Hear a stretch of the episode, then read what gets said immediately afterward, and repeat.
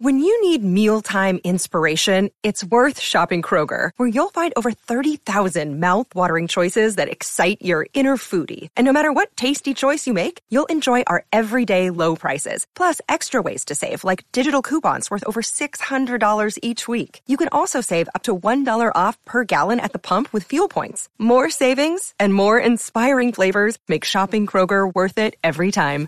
Kroger, fresh for everyone. Fuel restrictions apply.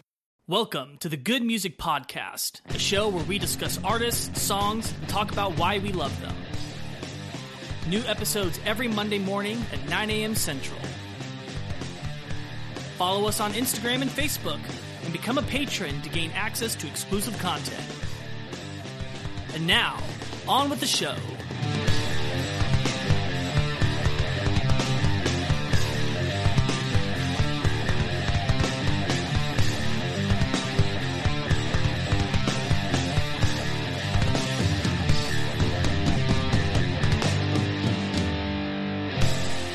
Everyone. Welcome to another episode of the Good Music Podcast. I'm Lucas. I'm Grant.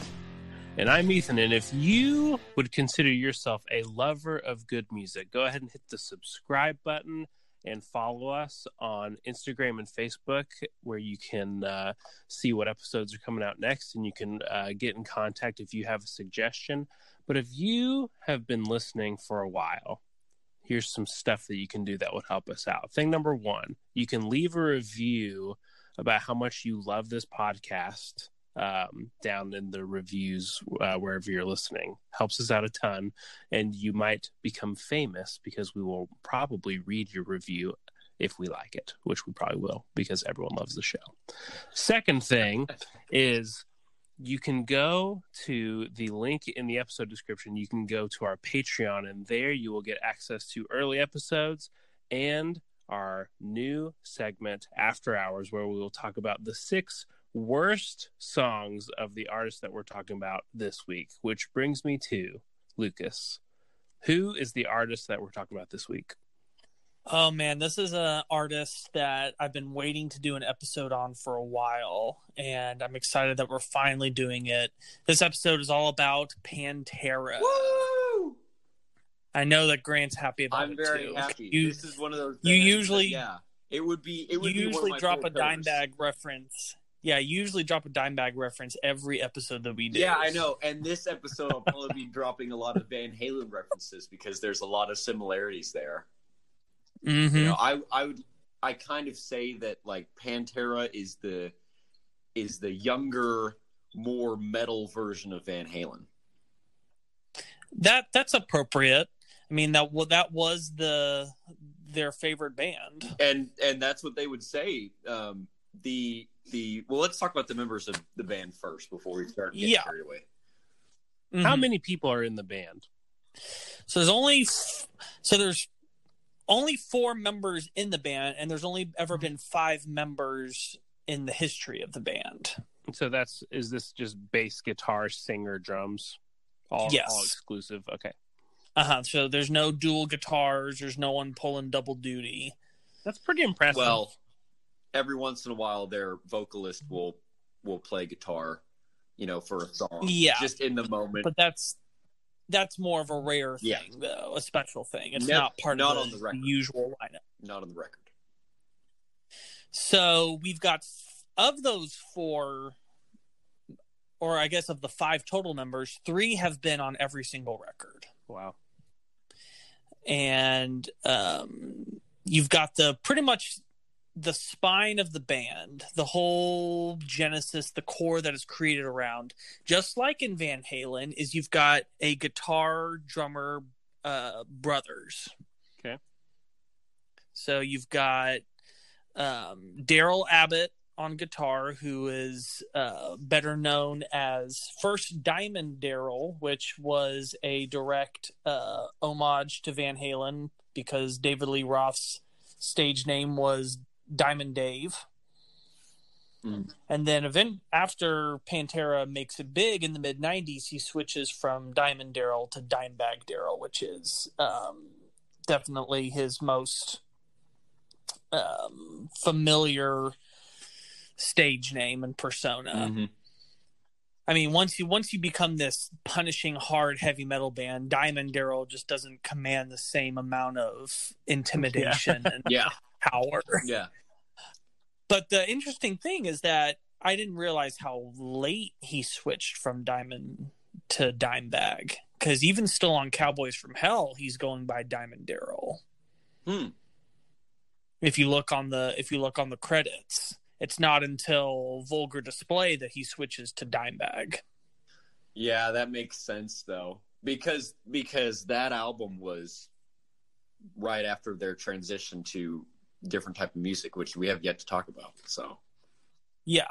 And then uh, his older brother is uh, Vinnie Paul, which his real name Vincent Paul Abbott. man, what a Uh, what a kick in the pants name. Vincent. Yeah. but Vinnie Paul, he is, I would say, top three favorite drummers and most influential drummers of all time for me. Mhm. Wow. He, I've never even heard of this guy. Like as a as a drummer, I've never like he had he's he's not at least it doesn't seem like he's as like he's not he's not in the top top echelon where it's like all drummers would have heard of him. He's not like a, a very flashy drummer compared to a lot of other drummers, and he there there's also he's being overshadowed by two other really great members of the band. And he'll Yeah. never drum super fast unless it's needed, but he's always really tight. His drums are always mixed perfectly. He's got them tuned perfectly. He has the best fills and grooves and everything, and he's the perfect drummer for that band. Yes. In fact, really, he's kind of the reason why Pantera is the way they are Mhm. because without the drums being tight, the rest of the band can do everything else that they're doing and it just won't be the same. Um, you know, my my top two drummers for a long time and still are uh, Neil Peart and Mike Portnoy. You know, they're very similar drummers. They're they're proggy. They're over the top. They are very compositional and creative with how they construct their drum parts. When I was in college and I really started getting into Pantera for the first time, I was just so struck by just how powerful, how simple at times the drums were, and yet just how precise and how tech, just clinically precise that they Yeah. were. And it was whenever I started to learn how to play Pantera songs that I noticed that my drumming overall started to really improve hmm because in order to pull off what he's doing, you've got to really be paying attention to what you're doing, not just what you're doing, but the way that everything sounds, like clicking into that groove. And I mean, just my drumming took a whole different direction whenever I started listening and playing Pantera songs. And I'm he's just he's one of those drummers probably the more than any other drummer that just like gives me just this intense stank face whenever i listen to them Yep. to where Yep. just i hear a drum part and i'm just like oh god that's so good I mean, a lot So, of Pantera Vinnie- will do that. yeah vinnie paul is just he is very near and dear to my heart in a drumming sense. Um, i would say besides my big two no one has influenced me more as a drummer than him. He's the first drummer that made me really start to pay attention to other drummers in a similar fashion and not just concentrate on the the crazy flashy drummers all the time. I started to really develop more of an ear for groove oriented drummers after after listening to him. Mhm. But so that's the center of the band right there two brothers they started it So those And then those very- two were the founding members. Yeah, and but then very soon afterwards, we have uh, Rex Brown on bass come in, who is the the silent, unappreciated member of the band, as bassists often tend to be. He, yeah, he Uh, is once again one of the most underrated uh, figures in rock and roll, heavy metal, whatever. Very much like Van Mm-hmm. Halen. I mean, people didn't appreciate Michael Anthony, you know, at the time, But Yeah. if you really listen into the bass parts on um, some Pantera songs during the solos, you can hear the bass very clearly, and it's really tight with the drums. And it's always moving a little bit, you know, especially on Vulgar Display of Power, especially on those songs. The bass is really moving and grooving and doing stuff that you wouldn't really pay attention to if you didn't know that, like, he can hold his own against these guys. Like, Rex Brown is pretty good. Yeah. And uh, in the early days, he also went by a stage name called Rex Rocker. Rex Rocker. which of course once we get to uh uh cowboys from hell he drops that and just it goes by his actual name rex brown I still call him Rex Rocker. but so those three have been on every record and the only lineup change has been singer Really? Wow. and yep first three records they had a pretty pretty terrible vocalist what i would say is the main reason why their early albums are so weak and that's uh terry glaze which we won't be seeing any of him in these songs Oof. and it's on the fourth album that we get the mighty philip anselmo who is another big reason why Pantera was so big and so influential in the 90s is he ushered in a new kind of frontman and singer. He's almost like the like a scary kind of vocalist. But Oh yeah, but at the I same would, time, I you would definitely go out and have a drink with him. He's one of those people that is probably one of the most intimidating and terrifying people you would ever meet in your life, but at the same time you would kind of be in awe of him. Yeah. from all the interviews that I've seen, he's just like this. He's such a strange man. Yeah.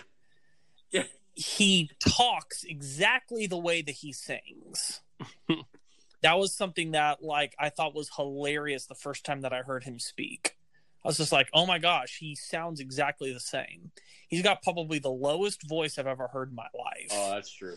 and he's he's one of those guys that he would just beat you up if he thought that you were weak. Yeah. Like he's like I've seen interviews with him. He's talking and he'll just stop and he'll go, "Why are you looking at me? You want to fight me?" Yeah. And and just like, "Uh, no, no." There was a But then at the same time, he'll be like super cool, super chill, and he'll say really funny stuff. But then the next moment, he just like will flip the switch and he'll just become super scary. there was an interview. There's a video Yeah. of him with and with one of his other bands called Down, Yeah. where they're starting the song and he's just like, "Stop the song! I don't see any of you guys moshing. All you're doing is staring at me. You don't stare at me unless you want to fight me, and I guarantee you'll lose. Start the song again." Ooh. it's just he's like completely serious when he says stuff like that and you're just like something is a little wrong with you in the head but it makes for such a compelling front man I think part of it is the copious amounts of alcohol that he has consumed. and the heroin Uh, yeah, I mean, well, Pantera was one of those bands that like, and and he said this in interviews that Pantera was one of those bands where it was always about getting the next shot of you know whatever it was. oh yeah al- alcohol was the was the main narcotic of the whole band and philip was the one that only one of the band that got mixed up with like hard Right. drugs And so where the rest of the band just like functioning alcoholics. right, and it and it would get to the point where like Dimebag would go to sleep at like eight a.m. and wake up at six p.m. Mhm. for a show. yeah, because they were drinking. All and hmm but Philip actually died once from a heroin overdose. that sounds about right. he uh, he he he got, he said that he died for two minutes and was brought back, and he said that that was the point when he was just like, "Crap, I've I got to get control of Mhm. myself." Yeah. There's it it's funny because some of the early albums, you know, Philip has really quick lyrics, like especially Cowboys from Hell. Like that's just he's Mhm. firing off lyrics super fast. But in interviews today, he he speaks so slow. You have to you have to set Yeah. the video to like two times speed for you to you know not forget the beginning of it by the time it gets to the end. Yeah. But yeah, so our classic lineup, and pretty much the whole lineup we'll be talking about in this episode is you've got Dimebag on guitar, Vinnie Paul drums, Rex Brown bass, and Philip Anselmo on Yep. vocals. So, what genre would this cons- be considered to Great be? Question. So let's, in order to fully answer that, let's walk through their history a little bit because they have maybe the most uh, impressive metamorphosis of any metal band that I've Oh ever yeah, seen. from zero So, to I guess hero. when, when, what year were they founded? Then, like, start me there. So their first album came out in 83. And when that album came out, Dimebag was only 17 years old. But if you listen to that album, it's not a great record. I mean, obviously, you can tell that it's made by, you know, untested, you know, kids. Were they, were they always called Pantera? Yes, Pantera was always well. Originally, the the band was going to be called Pantera's Metal Magic, and then they just called it and Pantera. first album. Uh, Vinnie Paul said that a that a guy uh, from his school suggested the name. He was like, "You should call your band Pantera," and they're like, "Cool," and that's just always been the name, Mhm. which is Spanish for panther, by the way. I didn't learn that until Yeah. way too late. I should have known that longer than I Yeah, me too. Yeah. so yeah, Pantera's always been the name, and their first several, their first four records you cannot stream, you cannot buy them. The only way you can hear them is if you listen to them on YouTube, Mhm. pretty much, or if you just happen to get lucky and get like a rare uh, copy that was sold back in the day because it was not released on a major label. Their dad, uh, the Abbott brothers' dad, actually owned a small little independent label that he released their first four records on. Hmm. And so, because of that, they don't really have any uh, distribution deals to release those. Plus, also, they themselves have had really disowned those first four records. They never played them live. Um, they just won. They made their their fresh start in 1990. It was almost kind of like it was like a debut album. It was it was a completely new band because they were such they were like glam metal before that. They did the makeup and everything, and it was, yeah, yeah. So like those first those first records, you know, sound like Kiss. Uh, the Van Halen influence is especially strong there. You can hear Motley Crue and all that stuff. And but the interesting thing, I had never listened to the albums before until getting ready for this episode. Um, because this was an album, or this is a band that I didn't have to do a lot of listening for because it, I was already very familiar with their whole catalog. But I had never listened to the old records before just because I'd never gone out of my way to to hear what they look like or sound like. And um, the first record is like not even really metal that much. It's more like a hard rock record. Like it's definitely like a combo of Kiss Well, and Van their Halen. their first glam record. Okay. Yeah. And then the second one, uh, Projects in the Jungle, you can hear them start to get a little heavier. Uh, Vinnie Paul starts to bring out the double bass more.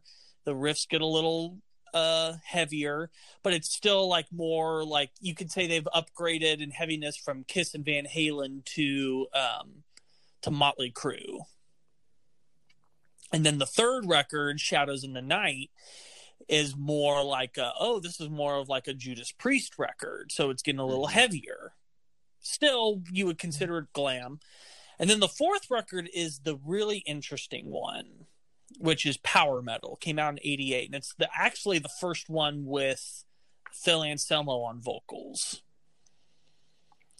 and that one actually sounds a lot like Painkiller, but two years before Painkiller. Oh, really? Yeah, it's it's actually the one that I listened to. I was just like, this album kind of is awesome. I mean, it's still not as good as any of the five that came after it, but I was just like, this album should be remembered because this is actually pretty cool. Um, you would actually be really um, shocked to hear Phil's voice on here because he sounds exactly like Rob Oh, Halford. wow. He sounds exactly and like the the painkiller Rob Halford. The good Rob Halford. There's no bad Rob Halford. So his no, but just in that Right. style. And so it's just it's almost kind of like you would think that Judas Priest heard that record and was just like, "Oh, we need to go in this direction for Mhm. Painkiller," which ended up being one of the big seminal turning point records of the '90s. And so then by that time, once Phil entered the band, that's really when uh, the band started to shift because a lot of the tension that was in the band before was that their original singer Terry Glaze hated all the really heavy stuff. Because by the mid '80s, everyone else in the band was starting to get into Metallica and Slayer and Megadeth and all that, and he was more of just like, I just want to sing Mhm. glam metal. I want to be Sunset Strip and they were just like, ah, we want to start moving towards the heavier stuff. And when Phil came in, they said that he was like a heavy metal dictionary, that he was pulling out like the extreme stuff. Like he was already listening to death metal and he was also super into hardcore punk and was just like pulling out all the stuff that's now considered underground classics. But at the time, not many people knew about. Hmm. And so he was the one that also told him we need to ditch the makeup, ditch the costumes. We're just going to dress the way that we Yep. want to dress. And we're not going to do any because when they finally got signed to a major label, they were expected to be a big glam band. And Phil was the one that convinced them, no, we don't have to, we don't want to do that anymore. Let's make truly heavy music and take metal in a new direction. So really, you got to credit Phil for pushing the band in that Mhm. direction, even though the rest of the band was similarly minded and liking the music. Phil was the one that really gave them the confidence to say, "Screw the man, we're going to do what the we catalyst. want." I was going Yeah. to originally ask like where Metallica fit into the puzzle because I hear a ton of uh Yeah. in in, in So- six songs. I was like, this sounds like Metallica inspired or something. Yeah. So the way the way you can really look at the big metal bands is that at any one time there was one band that you could say was flying the flag that was the big metal band that was pushing the genre forward. And at the time that this new Pantera was emerging, which the you could say their their official relaunch was Cowboys from Hell in 1990 uh, most people would even consider that that's their true debut record because it's when Pantera became Pantera, the one that we know today. At that time, Metallica was the big metal band. A year later would be when they released the Black Album, which was Enter Sandman and Well, that huge record. But, you know, up until that point, they had, you know, the big metal albums were Master of Puppets and Justice for All. You know, they were definitely seen as the leaders of the metal scene in 1990. But honestly, that didn't last long. Once Pantera showed themselves and asserted themselves, especially when the follow-up Vulgar Display of Power came out, they that's when they took over as the 90s metal band. In my opinion, no metal band was greater in the 90s than Pantera was. They had the the entire decade by the throat. the entire ten years. Well, yes. I don't know about the entire 10 years. It probably started later than 1990, but they but well, yeah, later than their 1990, reign also like, extended I would into say the early 2000s. I would say from 92 to like 99 like Pantera was untouchable. They were they were so influential because and now we can talk about a little more about why Pantera is important, why we d- would dedicate an episode to them. They sit up with Black Sabbath, with Iron Maiden, with Metallica as being the not just the one of the best metal bands ever, but one of the most important and most influential. Because up until then, groove did not exist in metal. Metal was rough, it was fast, it was kind of sloppy. I mean, yes, you had some moments that were tight. Like Metallica had a tightness to them, but also at the same time, you can only get so tight when you have No. Lars behind the kit. Ooh. Um, like you know, yeah, they they brought a chugging and a palm muted technique to metal, but that you wouldn't really like consider Metallica a grooving band. They were Yep. they were thrash. So it was it was fast, it was white knuckle. Pantera was the first metal band to really just tighten everything to bursting point. Yeah. I would I would still say that they're the tightest metal band that has Oh, ever sure. Played. They are they are polar opposite from Iron Maiden. Not to say that Iron Maiden is, is sloppy. yes. But we talked about that episode.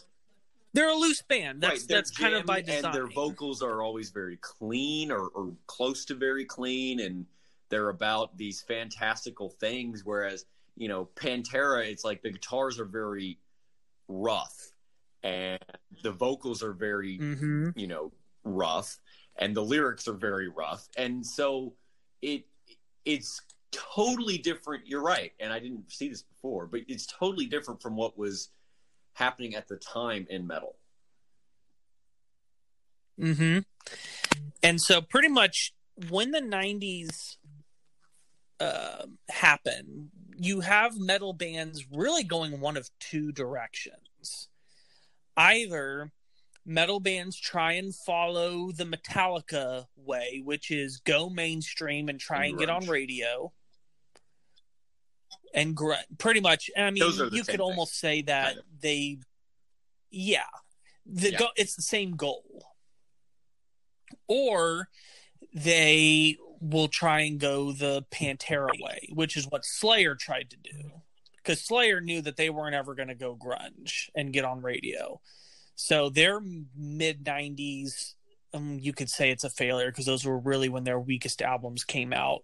Was they were trying to, f- instead of doing the, the Slayer way of just fast, unrepentant heaviness, they tried to adopt more of a groove and no one ever there were a lot of imitators and the bands that tried to pivot more towards groove really did not succeed Because it was just a new concept. and Nobody had fully absorbed really what groove was because it's it's very I I mean this, you know, not in a very simplistic way, but it's a lot easier to write thrash than it is to write groove. Cuz you know, thrash has Mhm. these very particular things about it. You know, you have that that chugging one note, you know, with chords in between, you do the one two one three kind of pattern of a riff and you know you put a chorus in here with some i don't know screaming fantastical you know uh lyrics. Whereas groove it's like you you have to feel the music again. Whereas thrash you didn't. You had to experience it and you had to kind of like feel the emotion behind it and feel the speed and feel the technicality. But but groove you had to feel Uh-huh. the groove yeah and just yeah that pantera just completely reinvented i mean the, so like the think of your common metal groove now how most metal grooves today you have the guitar and the double bass playing together that was not super common thing before Pantera. Of course, you had bands that did it. Like you know, you can look at one by Metallica where it's got the but you wouldn't write whole Right. songs around the double bass and the and the drums or the double bass Well, and the guitar matching Unless these you were complex rhythms. but that's just, Yeah, that's just But and even then, yeah, Pantera was one of the first bands to introduce, and they were definitely the first ones Yeah, to perfect it. Of the idea of having guitar and drums working in perfect unison, and having the double bass playing these complex grooves over or complex patterns over this your standard four four and, and you cannot discount um, Rex Brown, Rex Rocker, his you know uh, influence in all of this, because you have to have a tight bassist that will be able to play that as well. And if, you do listen to Mhm. a lot of the riffs, you know we talked about the solos, how the bass is doing its own thing, but if you listen to the actual riffs. There are very few times, I think, in any Pantera song where Dimebag and, and Rex are playing two different things and that has to do with their Mhm. sound and their the tone that's behind them. The, the drums are Pantera is mixed to be played very loud. It's mixed to be played on a huge sound system in front of hundreds of people with the biggest speakers you can find. And so the drums are very clicky, uh, and the guitars are really scooped and really just like if you break it down, Dimebag's tone is not good. On paper, it's not a good tone. But the reason why it works is because you have those clicky drums to be able to keep the rhythm, and you have a great growling bass tone that can bring in the the low mids and, and the really lows and fill out the sound. And so they Dimebag doesn't have to worry about you know, putting those lows in his tone that'll end up mudding up everything. And instead, you can have that really weird, almost digitally altered guitar tone.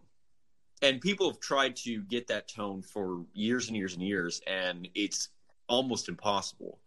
Um, Phil Anselmo uh, has commented before that um, Dimebag was never happy with his tone he was always changing and always tweaking it, always trying to make it better.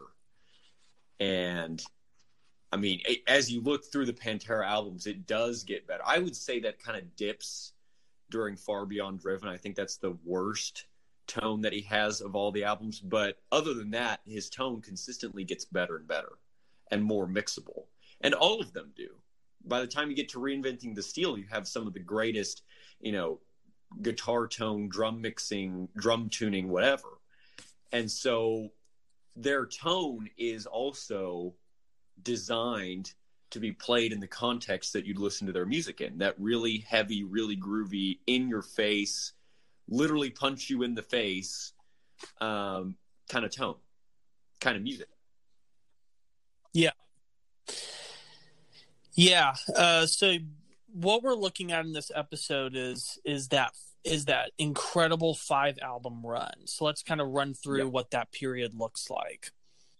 So you've in 1990 is the rebirth. That's Cowboys from Hell, which um they're this is it's not an album that is super big, but it's definitely the album that like turns everyone's heads and goes, "Oh, look at this over here. These these guys are going to be good." Uh, that But it's not the world conquering record yet. It's the next one in 92 when Vulgar Display of Power comes out.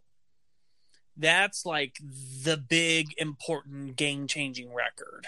It's the reason why we I picked 3 songs from that record to talk about in our song section. Um this th- one of the most probably important metal albums ever made and we'll get into more reasons why when we look at the songs that we picked from it. And so that puts them that album is what Mhm. puts them at the top of the metal rightfully. uh scene where they where I would say they took the flag and they kept it aloft. Um and so then you've got Far Beyond Driven that comes in I believe 95 and that album actually debuts at number one Wow. on the Billboard. Probably the heaviest, darkest record to ever do so. Never listened to that album all the way through. It it is I had never really listened to it all the way through before either until recently, and I have to say, I think it's one of my favorites now because I used to not like it it's as much. in my top five Pantera albums. But- I'll say that. LOL. Um, I man, to me, I think it can go toe to toe with Really? Vulgar Display. It is especially because a, the only weakness Pantera albums tend to have is they tend to be a little too front loaded, and they get a little weaker at the back half. But Far Beyond Driven and the following one, uh, Great Southern Trendkill, have the benefit of being really well paced to where you've got great songs at the beginning, middle, Now, I, and I end. remember you saying at one point that Great Southern Trendkill was your favorite Pantera album. It still is. It is. Uh, yeah. Uh, so that's the one that comes out in 97, which also, if you notice, when you listen chronologically through, every album Oh, gets heavier and heavier, which was an intentional decision by them because usually once you get big, you try to get softer and softer to get mass appeal, which is what Metallica did. And when Vulgar Display got super big, they got a lot of pressure from their label to be the next Metallica and to make radio songs and soften their sound. And they intentionally said no. And not only we're going to do that, but we're actually going to become less accessible, and you're going to watch us get bigger because of it. That is such a Phil thing to do. Yep. I mean, Far Beyond Driven is it exponentially heavier than Vulgar, and then somehow Great Southern Trendkill is even heavier and darker than that. Now, I, But then you get to a point to where it's just like you're really not going to out heavy Great Southern Trendkill, and so then you kind of have a little bit of an evening out with Reinventing the Steel, which is the final. now I will Pantera say record. this: that just because we're talking about Pantera being super, super, super heavy, does not mean that they don't have light parts to their songs or entire light songs. yes. you know, like Planet Caravan, which is technically a cover, you know, it, it's still much lighter than anything else they've ever done. And two of the songs on this list Uh-huh. have very light parts, but there's always something that makes it a little bit more sinister and and play into the heaviness. Of. Mm-hmm. Yeah. So let's let's talk about why reinventing the steel is the last record and kind of what happens to the band afterward. I oof. It is it's it's tough. Yeah, well, I know what happened. I know why Damage Plan broke up, uh, unfortunately, because that's that's Yeah. just a legendary story. Um, but no, I don't know why Mhm. Pantera broke up. for all. So the big tension as we get through the '90s comes between the band and Phil. Yeah, as expected. um, especially once once the uh, once the heroin addiction sets in with Phil, it just starts to create this huge wall between them. Great Southern Trendkill, they didn't even record in the same Wow. state. Um, because by the way, I didn't mention this earlier, but the band is from Texas, which is a really unique place for a right, metal band They to are come so yeah. Um, but the band recorded that album in Texas, and Phil Anselmo recorded it in Louisiana, the vocals.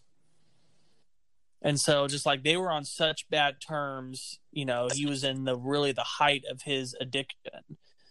that it just like became this this huge contention point between them and um, it was also during that point that he had his overdose died for a couple minutes came back and they were able to repair um, their tensions temporarily to do reinventing the steel in 2000 but um, just at that point i feel like also you can sense if you look through a lot of the interviews that after going through all the drug abuse and probably also being dead for a couple minutes that phil was not the same guy It might change your Yeah. perspective on things.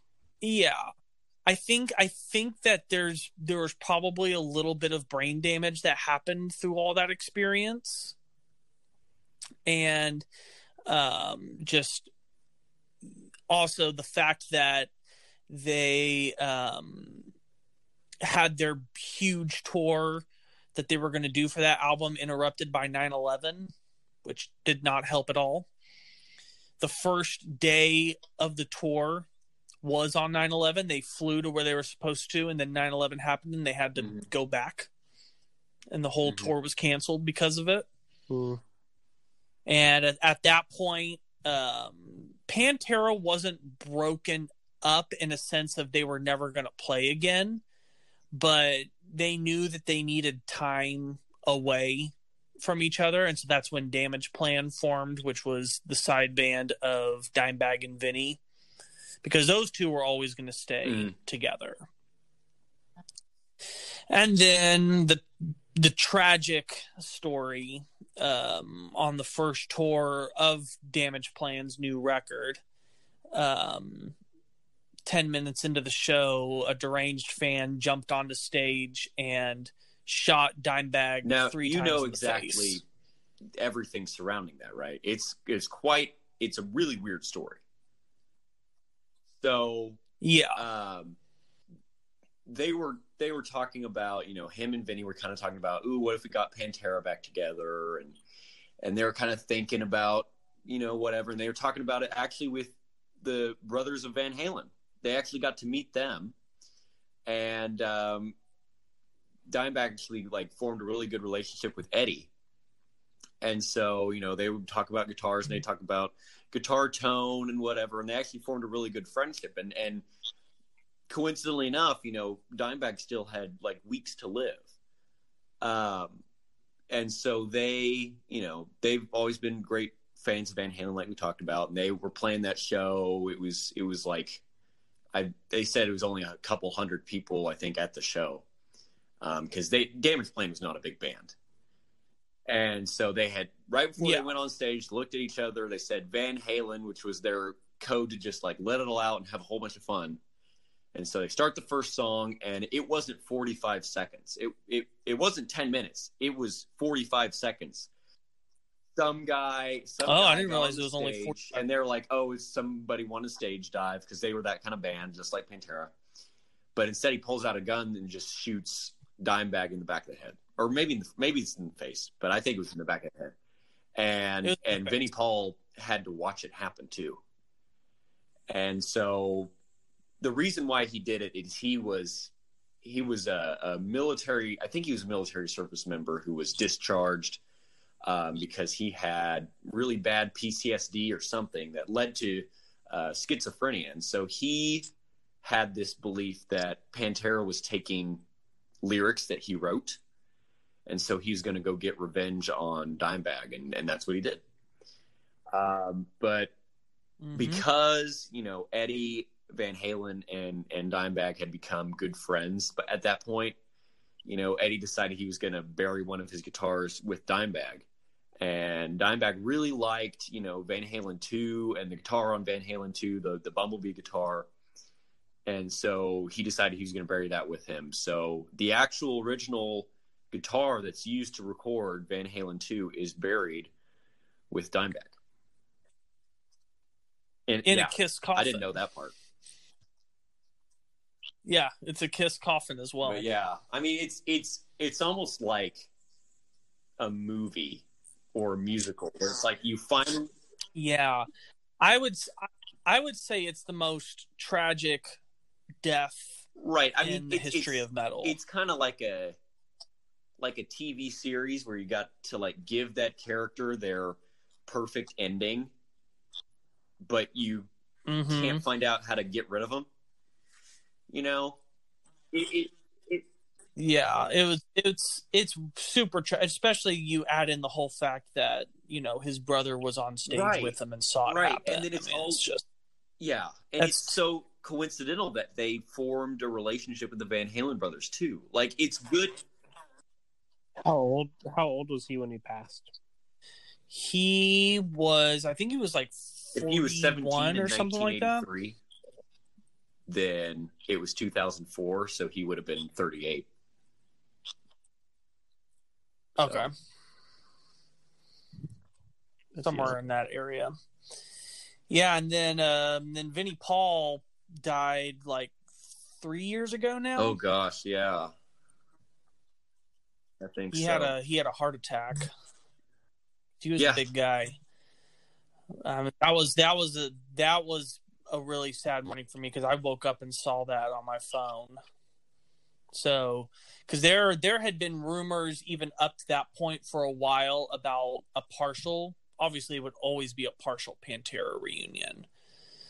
Um, about maybe getting Zakk Wylde That'd to play guitar or getting you know get like a or get like a revolving door of great guitar players to do like a couple of Oh, yeah. one-off shows just to, in honor of Dimebag but the um the tensions between specifically Vinnie Paul and Phil Anselmo never healed they Vinnie didn't even let Phil come to the funeral to Dime's funeral like he specifically told him if you show up like you're gonna be you're i'm gonna make sure that you're you think there's forcibly a lot removed of like Vinnie Paul blaming Phil for it? Maybe.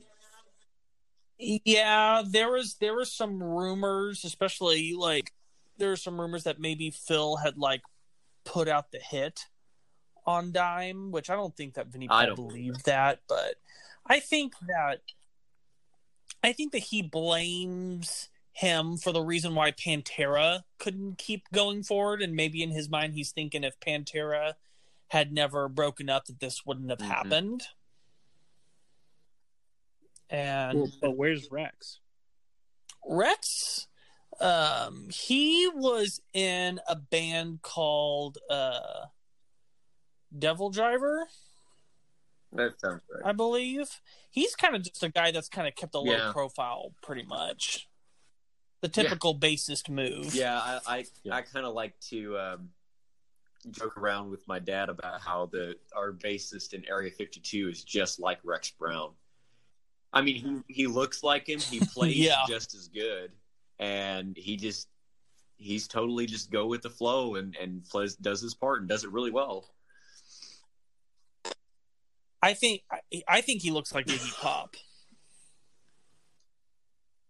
I thought that the the first time I ever saw him, I was just like, "Oh, Iggy Pop's our bass player. Cool." Yeah, no, I didn't think that at all. I definitely uh, immediately thought Rex Brown. But it's interesting that you noted that Zakk Wylde would have been a, a candidate for like a Pantera partial reunion because Dimebag and Zakk Wylde were actually really good friends. And and if you listen to Yeah. both of their guitar tones, you can kind of see it. I feel like he probably Oh, would have been the best fit. Without a doubt. They're, I feel, I feel like their styles are similar enough that it could have worked, and definitely they've they he's got the skill as well. Um, yeah, Dime was one of. I, he's one of the few people that you could make an argument for being the greatest metal guitar player Yeah. of all time. He was he is like the Van Halen of my generation of music of musicians. hmm And the fact that if you can play like Dimebag, like you're in everybody's garage band instantly. Yeah, and and he was so revolutionary for heavy metal guitar. I mean, just again, we talked about the fact that they're the ones that introduced tightness Mhm. and groove into metal. But then also just not only was he such a tight player, but he was such a soulful player as well. And it really those come His out solos his solos. are s- the most complex enigmas, not of like how uh, what notes they are, but like how he came up with it. Because they're always blazingly fast, Uh-huh. but they feel like so much. There's so much heart in them. Yeah, and he uh Vinnie Paul always credited that to their Texas blues upbringing that he always that he had the Yeah. blues in him. And that that was what was able to uh influence the emotive part of his Right, guitar and- playing.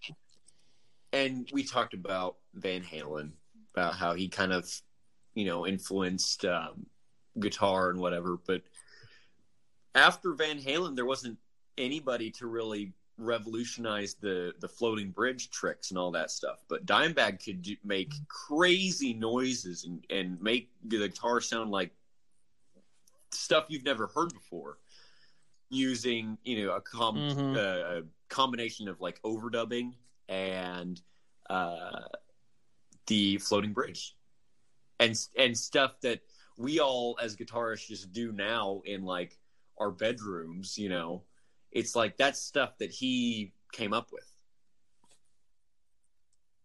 Yeah. so Yeah. Well, Mm. uh unless Ethan you've got any more questions? I think my my the the biggest question that I have that is unanswered is like do we have any story on like what the inspiration behind uh like those breakout albums that they had especially vulgar vulgar display of power like do we have any record of like them being like uh, metal is this way and we want it to be this way like what was their inspiration for taking such a big turn Um, well, so they again they had been influenced by Metallica. You know, they were really leaning more towards the thrash style. But to me, I think that the reason why they created such an incredible new sound was the fact that uh, Phil Anselmo was a big uh, hardcore punk fan. And I think that they had this they were able to build this perfect blend of the um you've got you because he's really a punk singer especially and he becomes more of a punk singer as the albums progress because you can still hear a lot of the judas priest inspiration in some tracks on uh oh yeah there's a lot Cowboys from Hell. But once you get to Vulgar Display, all of that really disappears, and he's just he's a, he's a punk vocalist that just continues to get harder and harder. Um, I guess you can say there's they're not really like making a definitive statement of we want to change metal. Rather, it was just they Yeah, just did I think it. that it's a, it's a combination of wanting to do really heavy stuff and having your drummer and guitarist be brothers because you can you can then that definitely right and and they the can they can go home and then jam together and then come up with the stuff where they would kind of coordinate with each other. And you'd have the guitar parts and the double bass pedal be together. And they had and they had seven years of Yeah. training pretty much throughout the 80s they they had a lot of time to play together and hone what they were doing to a Yep, science and a science it was. And i just i think that that that's just the music that came out of them i think that obviously i think that once they figured out that what they were doing was having this big appeal then i think that their their intentional mission statement was to show how big you could be without compromising Yeah. I think that that probably, if they were to have any kind of intention of we're going to change things, it's not necessarily in the in the what genre they're doing, but just trying to be the anti Metallica to say the bigger we get, the more, the harder, the heavier, the darker, the more obscene we're going to be. And we're going to, we're going to completely build a giant metal empire out of doing things only the way we want to do them. Sounds like the story of every band we've talked about. That's pretty sweet. yeah. so I mean, just yeah, they they did not bow to anyone. They they always made the music that they wanted to make. So then I think with that we can go ahead and uh, make a break here. So when we come back, we are going to talk about the six songs that we picked for this episode. So stay tuned.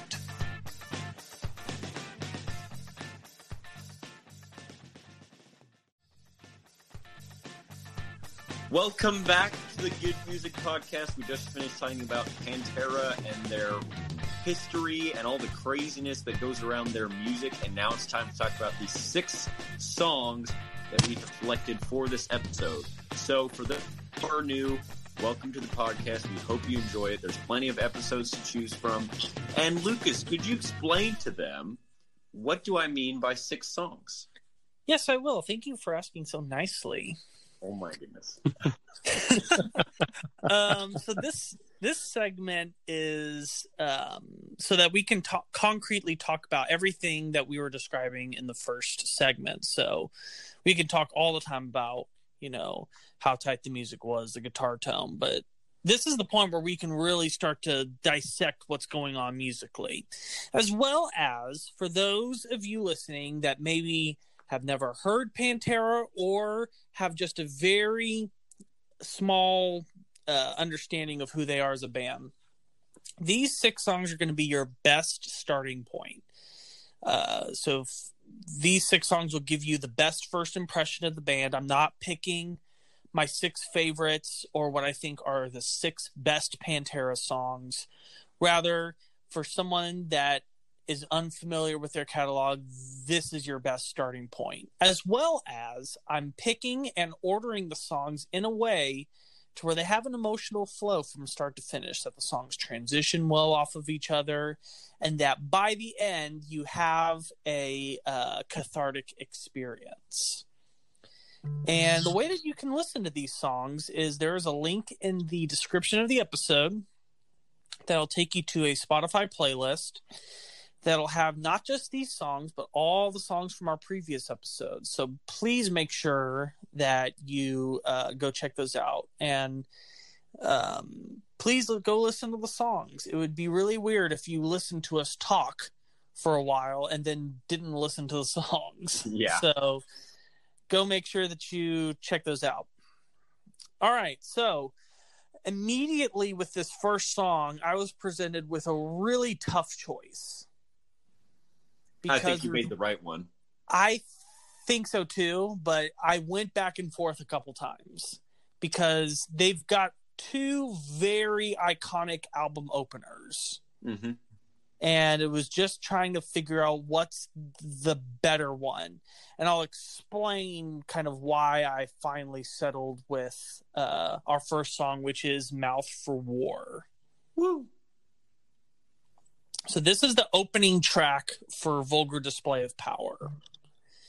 And it was between this or the title track of Cowboys from Hell. Originally, I was going to go with Cowboys from Hell just because it's kind of like um, you could almost say that it's maybe the most accessible song of theirs. In big a sense, song. just accessible like, big song, yeah. Yeah. But for me, Mouth of War or Mouth for War is the best song to really introduce to you what Pantera is like because there's n- Cowboys from Hell doesn't give you as accurate of a picture of what Pantera is really like because really that song is still has a lot of 80s holdover. It's mm-hmm. it, yes, it does have groove in it, but not as much as you would normally associate with them. So with our first song, I wanted to have something that just everything in that song tells you exactly what kind of band Pantera is. Mm-hmm. I wanted to have the first song have lots of groove, um, have a very iconic Phil Anselmo vocal, and as well as a great solo. And it's just like at the end of the day, Mouth for War just edged it for me. Yep. Yep. And and it has the interesting characteristic that not every Pantera solo does this, but a lot of them do. They will actually play chords for the solo. Which is like Yeah, I for such noticed a that. heavy band doing a chord progression is really weird. And they don't always do that, but that's that's a that's a notable thing for a band this heavy. Mm-hmm. Yeah, so yeah, we've got that that percussive opening line, and uh, I just this is one of my favorite drum performances of Vinnie Paul's as well. Um, this was the this was actually the first song that really made me pay attention to all of the little nuances of his drumming, and because I had I had learned Cowboys and Walk before, and those didn't impact me as much. It was when I heard Mouth for War that I was just like, oh, okay, I got to Yeah. really step up my drumming because this is this is incredible uh, drum track. Mouth for War is an incredible drum track, and it's not because of the intense, you know, tom fills or whatever. It's kind of what we talked about in the first segment. He does a lot of really great grooves with just a snare and just the kick in the snare. Really, it's lead drums. He's playing the drums like a lead instrument. Mm-hmm. Yeah. So It's you're ve- telling me whenever you're defining groove from like uh, a metal sense, so that you're saying that that hadn't been really done before this, like the double bass pedal and the guitar and the bass all kind of being so locked. Yeah, but for me, the the big groove in this song is like going is like the Yeah. verse groove, uh, and also the chorus groove is just so tight. That yeah, that- yeah. it's this, it's a perfect balance of like there's a fluidity to it, but at the same time, it's so precise. Mm-hmm. to where it doesn't feel it doesn't feel machine like in the way that like we are now with like djent to where it's almost just like almost computer like in its precision it's still just it has that that in little injection of soul in it Mhm. Oh, I would I would beg to differ. I would I would say that the entire okay, not the entire song, but that pre-chorus riff and that opening riff, that sounds like a machine. well yeah the the the Yeah. that that whole section that definitely sounds very um Machine like. tactical. Yeah. But then when you, but yeah, it's when you get into the like where it's the notes are bending and and all that. That's where it feels more human driven. And I think that they just they toe that balance really well. They do. They do with this song. And the way that that um, Phil delivers the vocals, specifically on the chorus, is really interesting because there's definitely a note there. He's definitely singing a particular note. It's in tune. It sounds great. He's in tune with himself because it's overdubbed, but it's still like really harsh and intense. And that's something that like not a lot of vocalists have. You know, there is that sweet spot that I think that that Phil and Kurt Cobain and someone like James Hetfield all have. Whereas, You can you can hear some Hetfield in that chorus. Oh yeah, Yeah. yeah. And but I would also argue that somebody like you know Evil Chuck or you know Dave Mustaine even haven't really quite figured out. Certainly in the beginning of both their careers, didn't figure out how to get that sweet spot between note and scream. And Yeah. Phil has it perfectly. He's got it down. So, Ethan, what do you think of of Phil? Now that we're going to talk about the songs, what was what was your first impression of Phil Anselmo's voice? I, I guess I, I I was hearing a lot of Metallica influence in it. Whenever I listen to it, it's just, just like I guess heavier. Mm-hmm. Um, but that's pretty much my take. Whenever I heard it, I was just like, oh, yeah, and and we we've talked about this in After Hours a couple times, like, but and and I, I forget the I forget I know the term I'm not supposed to use for yelling, but I know yeah. you just call it uh, screaming. Like so, like the growling and like the yeah, you could call them harsh vocals. Yeah, har- the harsh vocals. Coming into it, I was like, ah, I'm a little worried that I'm not gonna be able to vibe with it because it'll be too harsh. Mm-hmm. And and it it it never even I never even thought about it. Like mm-hmm. it's just executed so well, and, and, I don't think it's I don't think it's totally unaccessible for people. Like if you're listening to this and you haven't listened to the songs, like the guy's yelling, but it's not like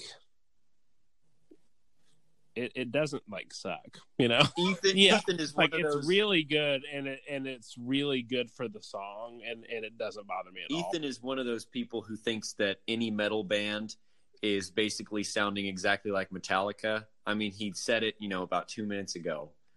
Um, and he is actually okay with these vocals. So if you don't like metal, you can bear this. Plus, they're also. I like I like metal. It's just usually whenever I equate anything that's heavier than Metallica, I think it's the vocals are going to be too harsh for me to to to palate. Yeah. Yeah. Pantera and, for most people is a stepping stone band. They're they're like the band that you that connects you from like the Metallica level of heaviness to the next level a new level. They they were absolutely that for me. They were kind of the they were the next step going into the the more extreme metal uh circle. Yeah, and to yeah. where it was this it was a nice uh, evolution because um like and that's I think that's where Pantera was so successful because metal was getting heavier as time went on they were really able to um like capture a wide audience like they were like you think of like football players that like mm-hmm. aren't metalheads but you know they like to have like heavy music when they're getting psyched up to go play yes. or while they're working out like pantera was like that band for all those guys that I was just like, man, I just need something heavy to yeah to get me pumped up. Mm. But they don't like go home and listen to Cannibal Corpse or anything. yeah. You know, you're not gonna you're not gonna find many football players that are just like, man, I just I love Celtic Frost and Entombed and and Cryptic Slaughter and all that stuff. Yeah. But, you know, most of them loves a couple Pantera songs just because it just it hits that nice balance of really intense, really energetic, but also at the same time it has this um, approachability to it. I was pretty surprised that like at the very very end of the song they do that like way faster part. Yeah, that just it just it's it double times. Yeah. I think it's a great switch, especially because of the fact yeah, that like so you, it was awesome you would think that a normal band would go to that switch and they would stay there a lot longer and i love that they just kind of just end yeah. the song right there. It's just kind of like it leaves you wanting more. So what's what's this song about? So this song by the way um, philip anselmo is the writer of pretty much all the lyrics for the band. Um, this song is about and this you can really say that this is kind of a theme throughout all of vulgar. There's an attitude. Um it's about him taking the criticism of others and turning it around as motivation. Oh that's true. Uh, you you use your mouth for war, but all of your hate and all of your uh, criticism that you direct me just makes me stronger. It just makes me more determined to prove you wrong. You think that you're tearing me down, but you're actually building me up. That's pretty dope. When I channel my hate to productive, I don't find it hard to impress. And so he's just like, you know, just like, and he's, and it's a message for everyone saying instead of being affected by what other people tell you, just use it as fuel. Don't, don't let, don't let the sticks and stones break your bones or, and just, you know, use it as motivation to show them all wrong. Mm-hmm. And, you know you really you really see kind of a progression of what philip because at this point phil anselmo's still a fairly normal dude this is still pre drugs and so he's got a very um a very i mean yes he's they're still writing about pretty intense dark subject matter but it's not cynical and pessimistic yet which it would be by the next album, Far Beyond Driven. Um, it's very vulgar display is a very aggressive confrontational record where it's it's a you know very much don't don't mess with me or I'll mess you up kind of Oh yeah. And, That's kind and of- that's- that's kind That- of the theme throughout the whole record where you get to far beyond driven and it's all about inward pain and that's Mm. kind of um, evident in the album covers of both of them, uh-huh right? If you look at the at the first of all, the the Cowboys from Hell album cover is just them being dumb, yeah but the the vulgar display of power um, album cover, Vinnie Paul has said this, and I don't think it's true. I've heard it's not true. Is that they had somebody there and they paid him like one dollar per punch until ten dollars i think it was ten dollars per or punch ten dollars per punch until they got it right. and they punched him like 10 him. times yeah, they punched him in the face.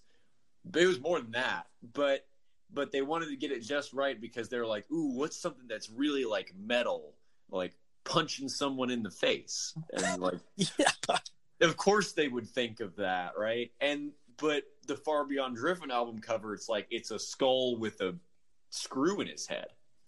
mm-hmm It's it's like being tortured. Yeah, Instead of it- a fight, you know. and that's and that and at that point that's when philip started having all of his drug problems. And and with him being the main lyric writer everything's being written from his perspective. Mm. and then and then by the time you get to southern Trendkill, the aggression is back but the aggression is coming from a place of self-loathing rather than a um, you can't break me mentality Yeah, the self-loathing is apparent on that album. yeah the in yeah in southern Trendkill, the self-loathing has turned into loathing of others Yeah.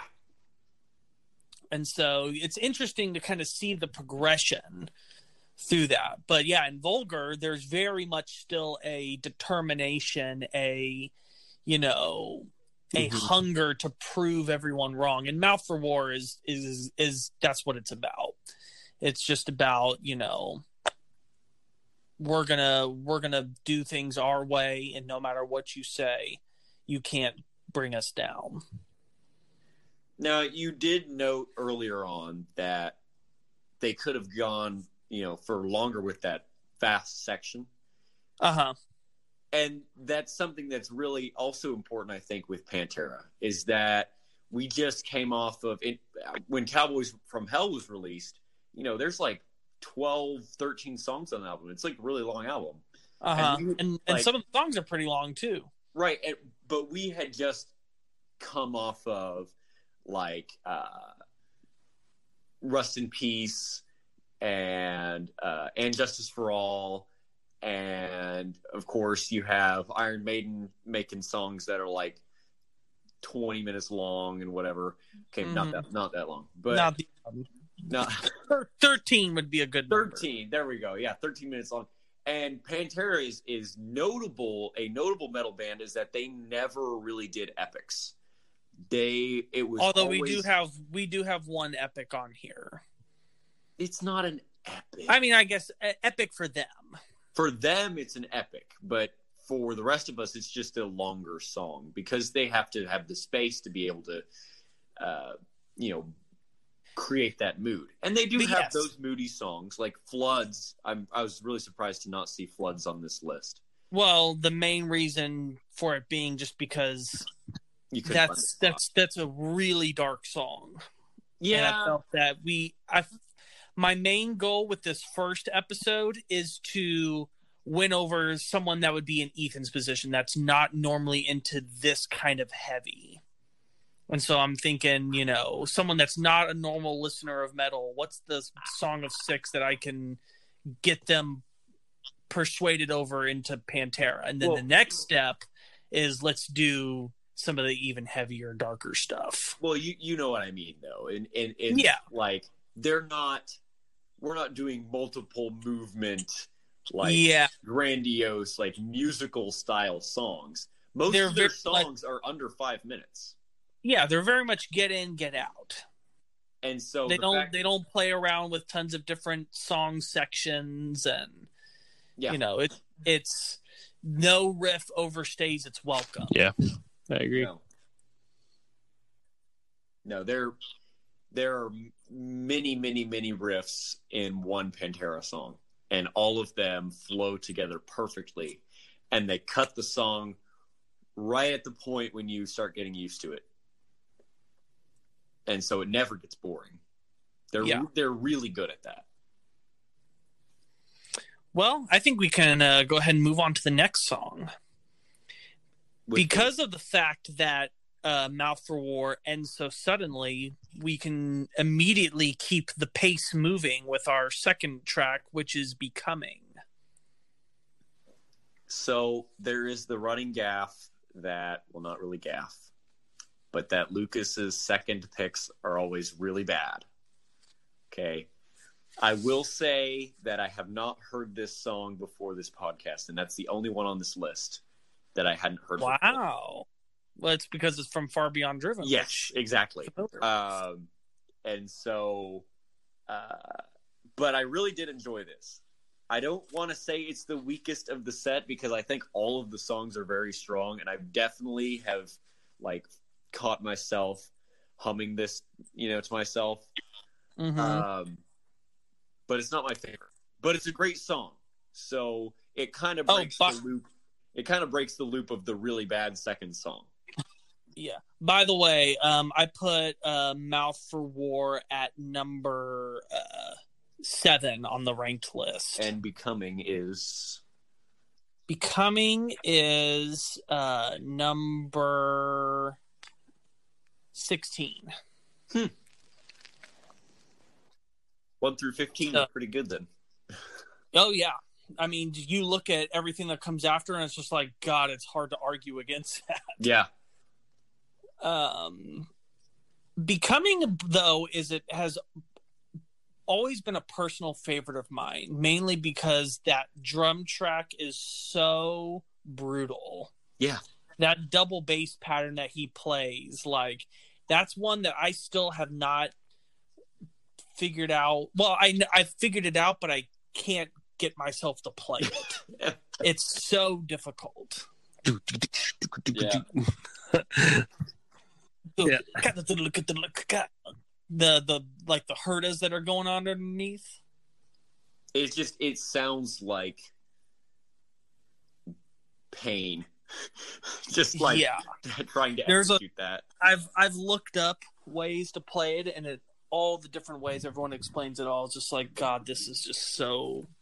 Even though they're all explaining it, it doesn't make it any easier. Yeah. No. Uh-uh. Yeah, exactly. It's it's almost got a bit of a. Uh, you can hear the the, hot- Van Halen.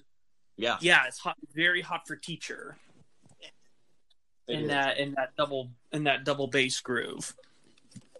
But, But, there- then there's a lot of groove in here. Uh, that's too. that's exactly it'll- what I was about to say. if you're looking for groove, this song has It's just so Yeah. it's so I guess one thing that's more interesting on like a more of a meta level is like hearing like every different genre's definition of what groove is is really really interesting. I've never had the Mhm. I've never had the conversation with someone outside of like the genre that I play, like be like, "Oh, this grooves," like, and it be like not something that I would like say would like from from the genres that I listen to. Like groove is very like like funk is groove, you know. Mhm to me, groove is anything that like just you cannot I, help yourself I agree with you. move. Whenever I heard that, I was just like, ooh, but not a typical ooh. It's not like a pop ooh. It was like a stank face ooh, but not a pop stank face. Yeah, I think, and I think the thing that helps it is the fact that the guitar is not copying what the drums are doing. It's actually playing more straight. Yeah straight. And it's letting the, the drums is playing the more complex part, but it's not yeah. feeling overly busy with the guitar going duh, duh, look at the look at the look. It's just going bum bum battle bum bum bum bum bum battle dum bum bum dum, bum. And I don't know It's what sound just- he's doing there, so don't ask me. yeah, I think it's a harmonic. you'll you'll yeah it's there's some weird sounds including a really i guess a really abnormal guitar solo Mm-hmm.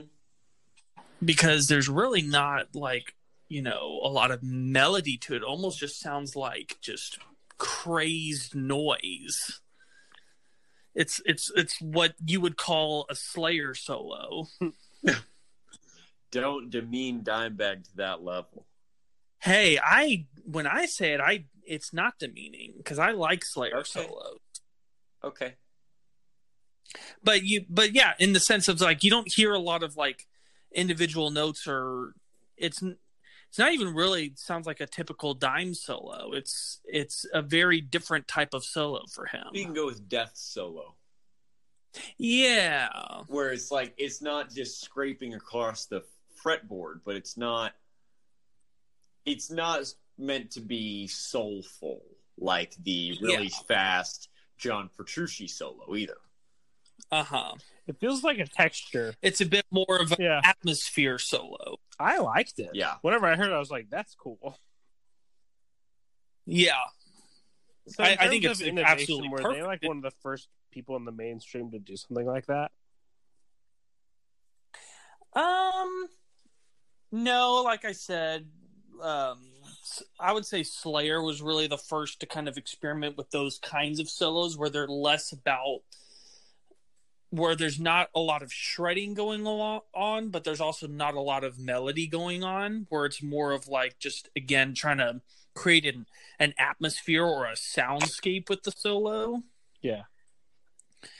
Um, but I think that Dimebag did it better than Slayer did. But Slayer definitely got a lot of attention for doing those kinds of solos, and I think that that's probably what he was channeling with that. What is the song about?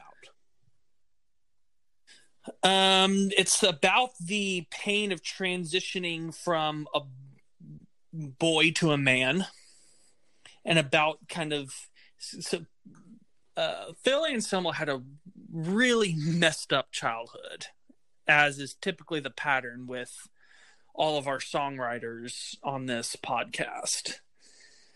Um, he was uh into drugs and alcohol like when he was still a teenager didn't even finish high school um and just from his point of view just kind of the the narcissism of how you feel when you are realizing that you're becoming a strong man and the and sense of invulnerability Mhm. you have like he that that that feeling of you're above even god himself you're indestructible you're invulnerable and this kind of the he's saying it from a sense of irony about you feel this way but you really aren't Yeah.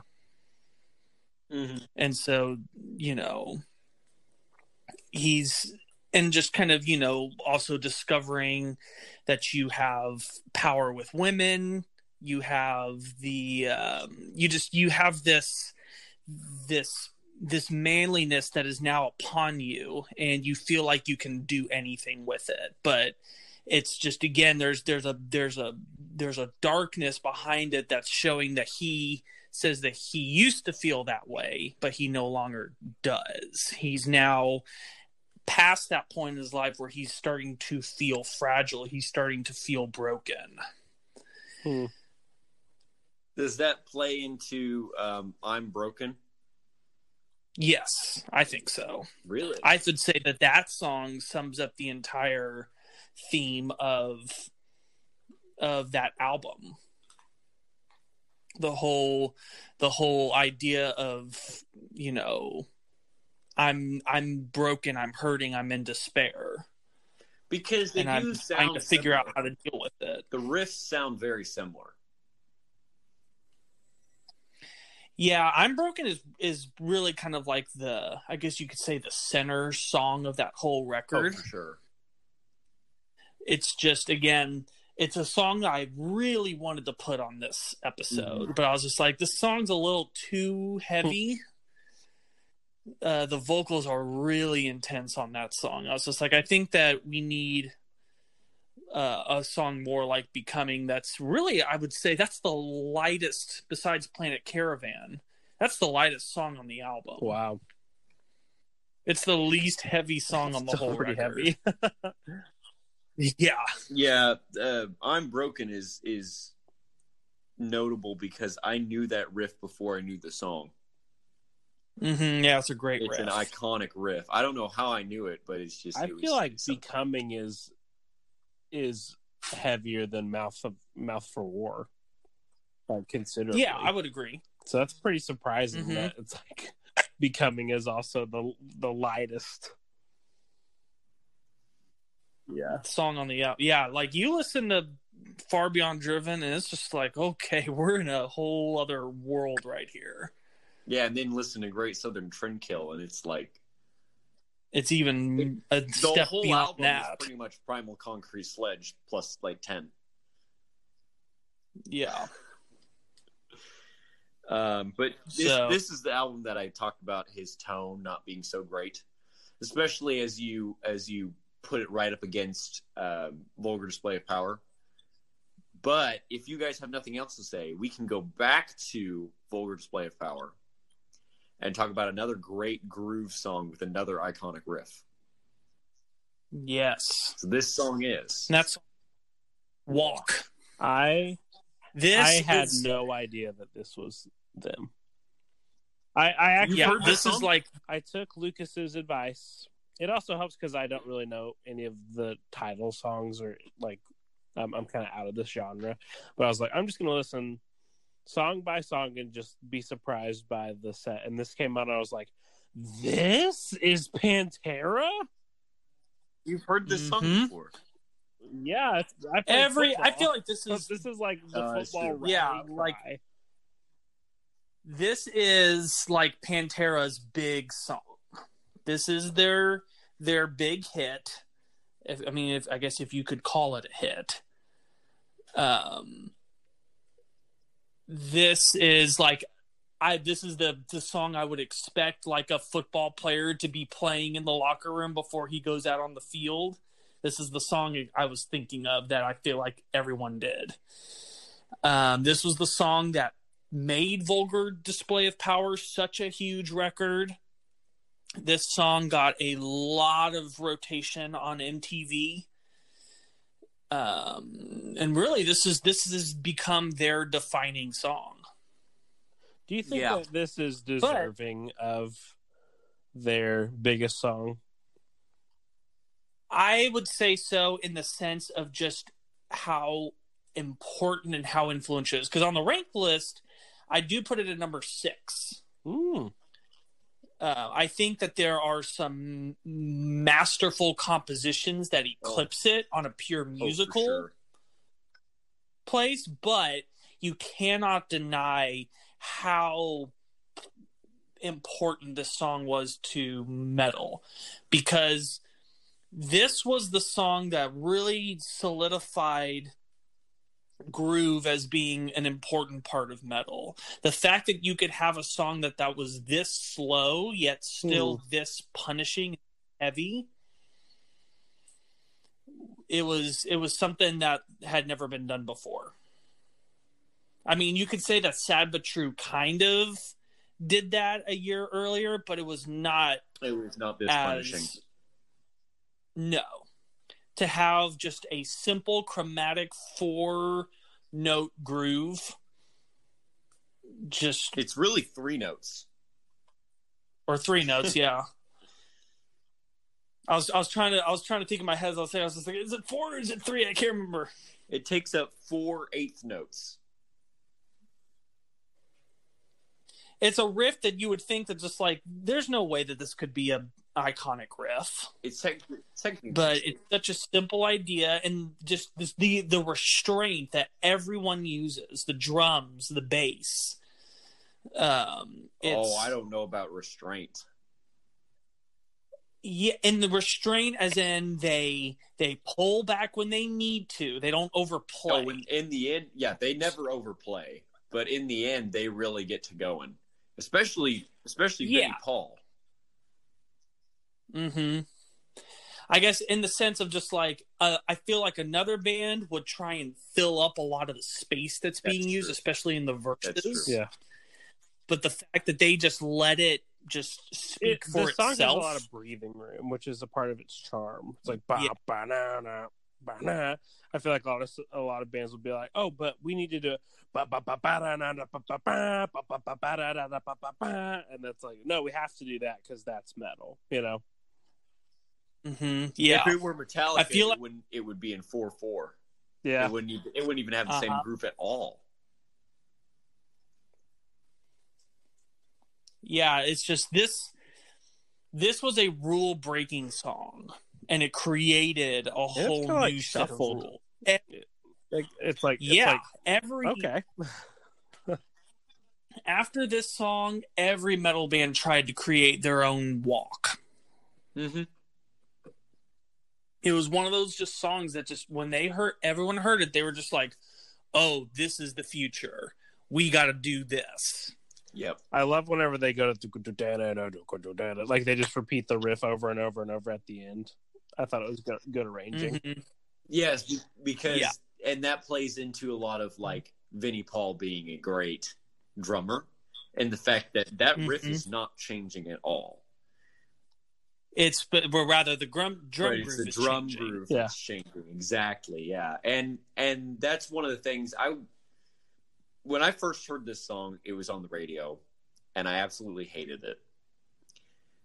But it and it wasn't like weeks and weeks until I'm like, you know, I'm gonna go back and revisit that song because maybe there's something there. And so I, you know, put it on YouTube or whatever, and I I decided that I actually kind of liked it, and that was kind of this song was you know it's everybody's introduction to Pantera. This wasn't what got me hooked on them, but there was there was a comment down in the, in the comment section, and it was it, some guy was saying that that that was the power of Dimebag that he was able to take a two note riff and turn it into something that's so powerful and punishing at such a slow tempo too. It it, it Mhm. plays into the tone that he crafted plays into it, and also just the tone from his hands because you know that's where tone comes from. It comes from the hands, and so it's that's a credit to them to be able to pull off something like this. That compositionally is super simple. yeah it's it's very much a less is more It's definitely. There's a lot of songs on that album that I would say are like that. it's it's yeah it's if you could say that um, Mouth for War is the lyrical theme then the musical theme is these very simple riffs that are just Mhm. so tight and so groovy Yep.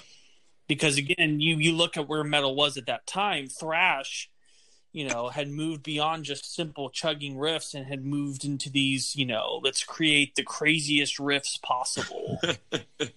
Wake up dead. yeah. yeah, and and Holy Wars. No, and, Holy Wars isn't that bad. Well, just in the sense of just it's become more and more It's a, it's a speed contest instead of yeah, musicality as well contest. as a as well as a shred. I would say that that the a lot of the guitarists hasn't hadn't fallen into the you know speed kills trap, the speed trap, but um, Mhm. a significant number of them had at that point, and I would say that that Kirk Hammett was getting very very close to that, whereas the those early albums, which really you can't count Kill 'Em All because Dave wrote those, but the early Kirk Hammett solos were very, you know, fast and technical, but they had, you know, great writing to them. But if you listen to some of the some of the stuff, especially on Dyer's Eve of And Justice for All, it's starting to get crazier and crazier and crazier, and and that's kind of indicative of the fact that the guitarists can't really keep up. Dimebag Darrell could, Mhm. if you listen to the Walk solo, it's super fast, and it's one of those solos that I and I said this I think about the jump solo too. It's one of the very few solos that I actually set out to try and learn. And unfortunately I wasn't able to to learn the walk solo, but it's it's so weird and it's so technical, but also it's got that Texas blues to it, you know? Yeah, it's a really weird solo. It almost it almost just it feels like it's disjointed from the rest of the song, but yet somehow it works. A lot like Van Halen. Yeah, exactly. So yeah, this was this was the important song for them. Without this song, um, they would not have risen to the level that they did. Uh, even though I put it six overall, this is the most important song that they ever made and ever released. Yeah. And you know, if you want to get into lyrics, very simple. You know, just either give me respect or walk on home. Hmm. Because if you keep pissing me off, I'm gonna beat the crap out of you. Yeah. Walk on home, boy. Hmm And I think that this song really uh, solidified Phil Anselmo as the as the super intimidating guy that he is now Yeah. known as. Like when you hear him, it doesn't sound like a poser wannabe. Like you hear him say that, and you're just like, he means exactly what he's saying. He's not playing a character here. He's not trying to act tough. Like Phil Anselmo is the kind of guy that if you don't give him respect, he will fight you and he will win. Yep. That's the impression And he looks get. like it too, There's you know, because sometimes he'll have he'll Mhm. have no shirt on for their performances, and the dude is ripped. Like you do not want to get on his bad side. and he's just he's just got the the scariest looking face. Yeah. He's just his eyes just look like they're ready to spill blood at any moment. And the way he does his lip too. That's almost kind of funny. Uh.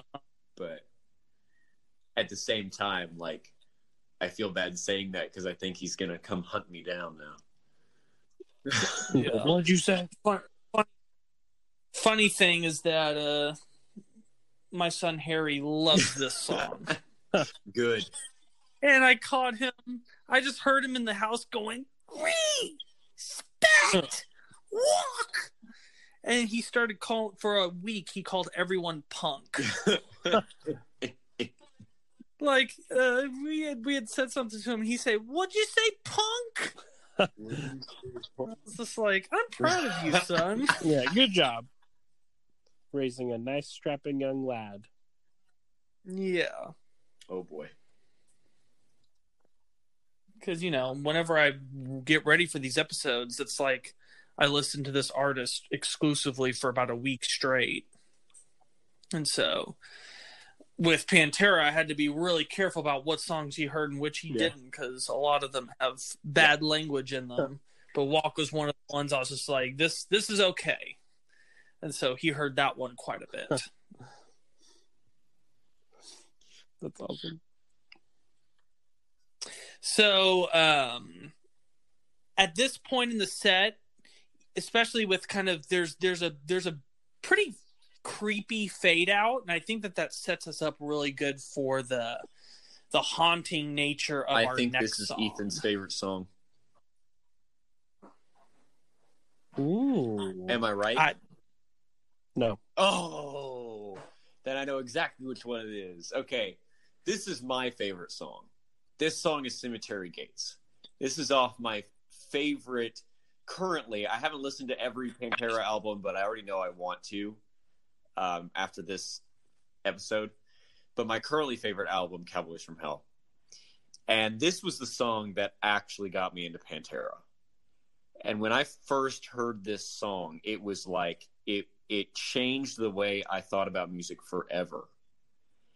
And the opening is so soulful. There's so much emotion in just the first instant of this song.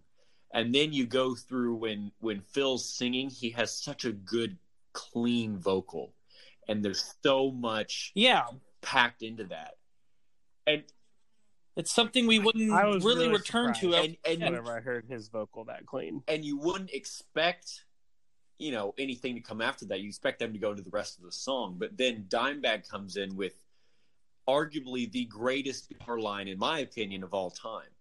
When i when i first heard there's very few songs i've ever done this with. The only other time i can remember ever doing this is steve vai's um, g3 performance in i think 99 um, when he did a guitar solo and then ended that and went into for the love of god. When I first heard that, I had to pause and start over to listen to that again. But when I first heard this song and it goes into the rest of the song, I just I had to take a second and I had to process what I had just listened to. And I'm not Yeah, that main that main riff is one of the nastiest it riffs wasn't the main riff down. that got me, it was that solo, that opening solo. When, Oh, Yeah, the the- solo. when I yeah. Oh, yeah. One of his one right, of his when, all I, time when best. I first heard this, I I literally cried. I couldn't even listen to the song for after finishing the song. I couldn't listen to it for another week because I didn't want to like feel the emotion behind it. It was just it was so Ah, it was just so much. Well, I put this song at number five on the ranked list. Oh, should be at number yeah okay five. Fine, I won't argue. Top five. Top five is really Yeah. tight. really, just like Pantera's music, Yeah, it's tight. Thi- but this is my favorite song, just be- just because of the story Yeah. that that that goes around it for me. What is the what is the story? Mm-hmm. Well, the story for me, but but the the actual story of the song, I don't know. I know it's about someone you love dying and wishing you could go with. yeah. them. So pretty much, pretty much, this is a, um, you know, you have like the, it's it's almost like a a step forward in what your typical metal ballads of that time were. So like Metallica really popularized the the metal ballad with Fade to Black and Sanitarium and One where you have these, you know, the calm verses and the heavy choruses. And usually um in some ways all of these ballads are about death. Uh, like really you could say that the first one was Judas Priest Beyond the Realms of Death. You could say that that was the blueprint that everyone is taking from and of course fade to black being uh the other really big one power ballad about death and metal. And this one it really kind of takes it a step further because it's not just about facing mortality but about you know the mortality of someone else and the the wishing to kill yourself as well because you can't live without them. Yep. and pretty much it's just the whole um the whole song is just you know trying to grapple with the death of a loved one and wondering if you can make it through without them Wow. the Reverend Reverend is this some conspiracy? Just kind of you know almost going through the stages of grief. You've got the um, you've got the denial, you've got the the bargaining, you've got the um, the acceptance. I will unlock my door and pass the cemetery gate. Mm-hmm. Hmm. Is is I will unlock the door and pass the cemetery gates a, a, a metaphor for him killing himself? I think that it's meant to be ambiguous. I think you can take it either way, either saying that, you know, saying in the literal sense of, you know, going to the tomb and maybe perhaps paying respects yeah. or um, it could be metaphorical in sense of that you know his he's killing himself and his body will be taken to the cemetery to where they can eternally be together. I would argue it's the second. I think if, that it's. I would. That's probably what I'm leaning towards, but there's not any. I would say yeah, there. You're right. There's nothing concrete, but I would say that the end. Yeah. It sounds like he's screaming in pain at the end. Yeah, could be emotional that's, pain.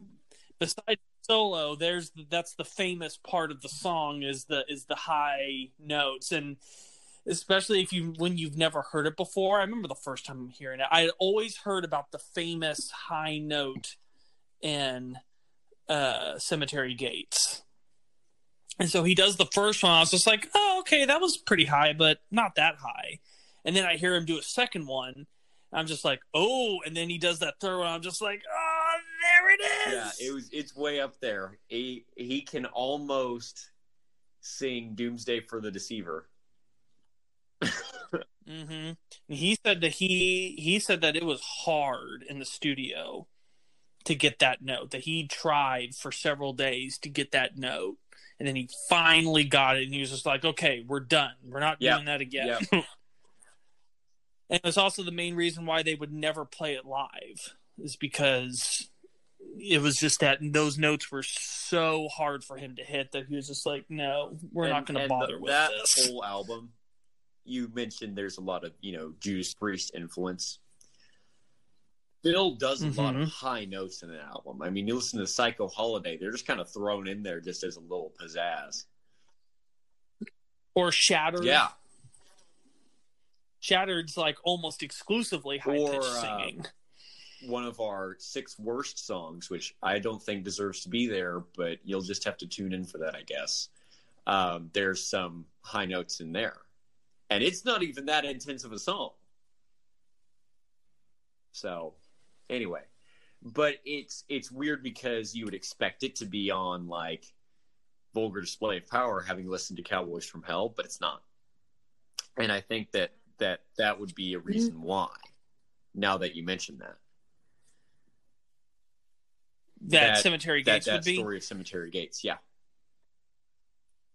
Oh yeah, yeah. This song definitely, I would say, this is the kind of song that shows the crossroads that they were at, because they would never make another song mm, like this. Would they though?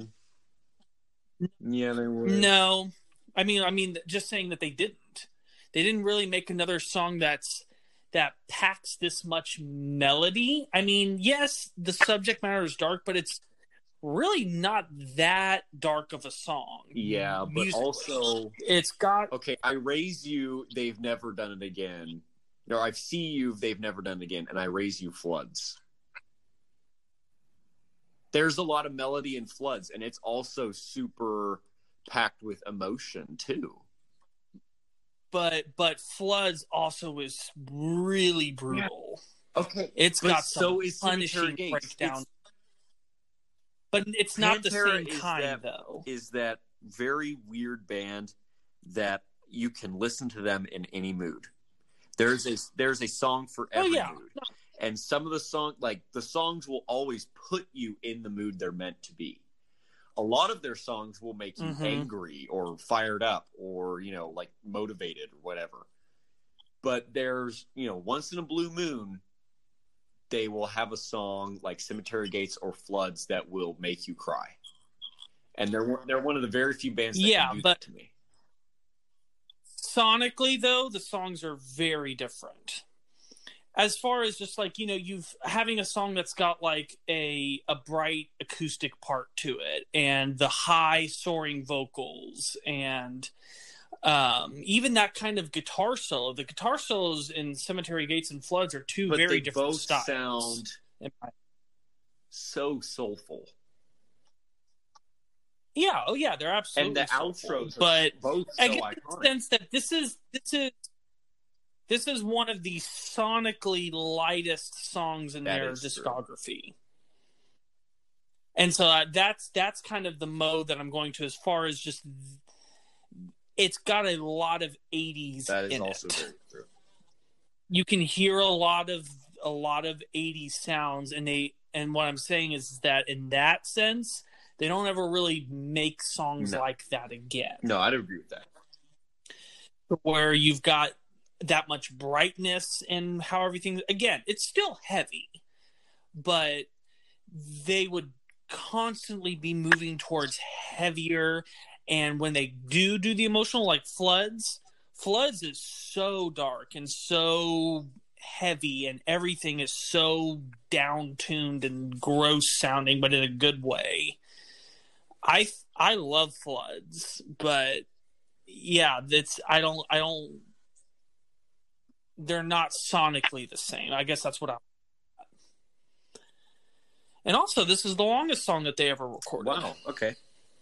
Well, they picked a good one to have their longest be. I did not feel So like you- it was that long. i know that's the that's the mark of a good long song is that you don't feel What is the is it like seven something? Yeah. It's seven and a half For Pantera, that's an eternity. Yeah, that's that's about as long as they ever get. So, Ethan, what what kind of journey did this song take you on? I I knew 'Cause you said that this song surprised you a lot. it surprised me because I I didn't think that Pantera would do like the kind of acoustic intro, like bat rock ballad thing, you know. Like whenever it came Mhm. on, I was just like, oh, like especially coming out of coming out of Walk. Like I, I was just like, oh, okay, we're here now, like in a good way and I Yeah. loved the first minute, minute and a half. The first minute and a half, I was just like, "Dang!" Like I'm really surprised that we've had a minute and a half of this, you know. Um, and then it just like hits you right in the face with that riff, you know. And then it's Mhm. like, okay, here we go. And then it goes back whenever it goes to the verses, it goes back down. I'm just like, wow. Like I, it's just, I, I wasn't expecting this band to like do that formula, I guess. I thought it was a great Yeah. addition to the set. I think it sits in the fourth song spot really, really well. Uh, especially like Usually, it, it like commits to that like at the end it just commits to it through the high notes and everything. It's just like yeah, that's Mhm. it's it's just a well constructed song. yeah. Usually, I try and the the fourth song is usually very always serves a very intentional Yeah. purpose. Usually, songs one through three were heading in a specific Mhm. direction, but usually there's some kind of climax by three. That four is where the set has to change Yeah. in some way, and you know. Sometimes I like to have the ballad at the fourth spot. Sometimes I like it at the fifth spot. Sometimes I like it at the end, but usually, you know, the fourth song is going to be your indicator that the set's about to move in a different direction and lead to our mm-hmm. ultimate ending. So, next we get to our fifth song, which is my personal Mm. favorite. I think that Grant, you already I- knew this. I mean, given the two that are, yeah, given the two that are remaining, I'd have to say yes. Plus, we also we've played this together before. Yes. Yes, Domination. This is also my favorite. What? Oh, thank you. Really? Ethan. Seriously. The se- the second I heard it, I was like, "Holy crap, this is amazing!" This is your not only not only is this my favorite Pantera song, this is one of my favorite songs of all time by anyone, period. This is the song that if I need a boost of adrenaline and I need to just get my whole body a jolt of electricity, this is the song that I put on and instantly I just go into primal, Primal. mode and just I just feel like I can do I was anything. gonna, I was gonna I say right whenever I heard this, and again, like there's so many metal genres. I I, I don't know which songs lean more to diff- whatever different styles, but like the second that this came on, I was like, this song is just hit. It just hits different than even though I'd say Mouth for War was still like up tempo. This song is just like right out the gate. It's just like, oh yeah, like just I was just like, yeah, this is great. See, Ethan, I think you would like Cowboys from Hell. I think you would like that album.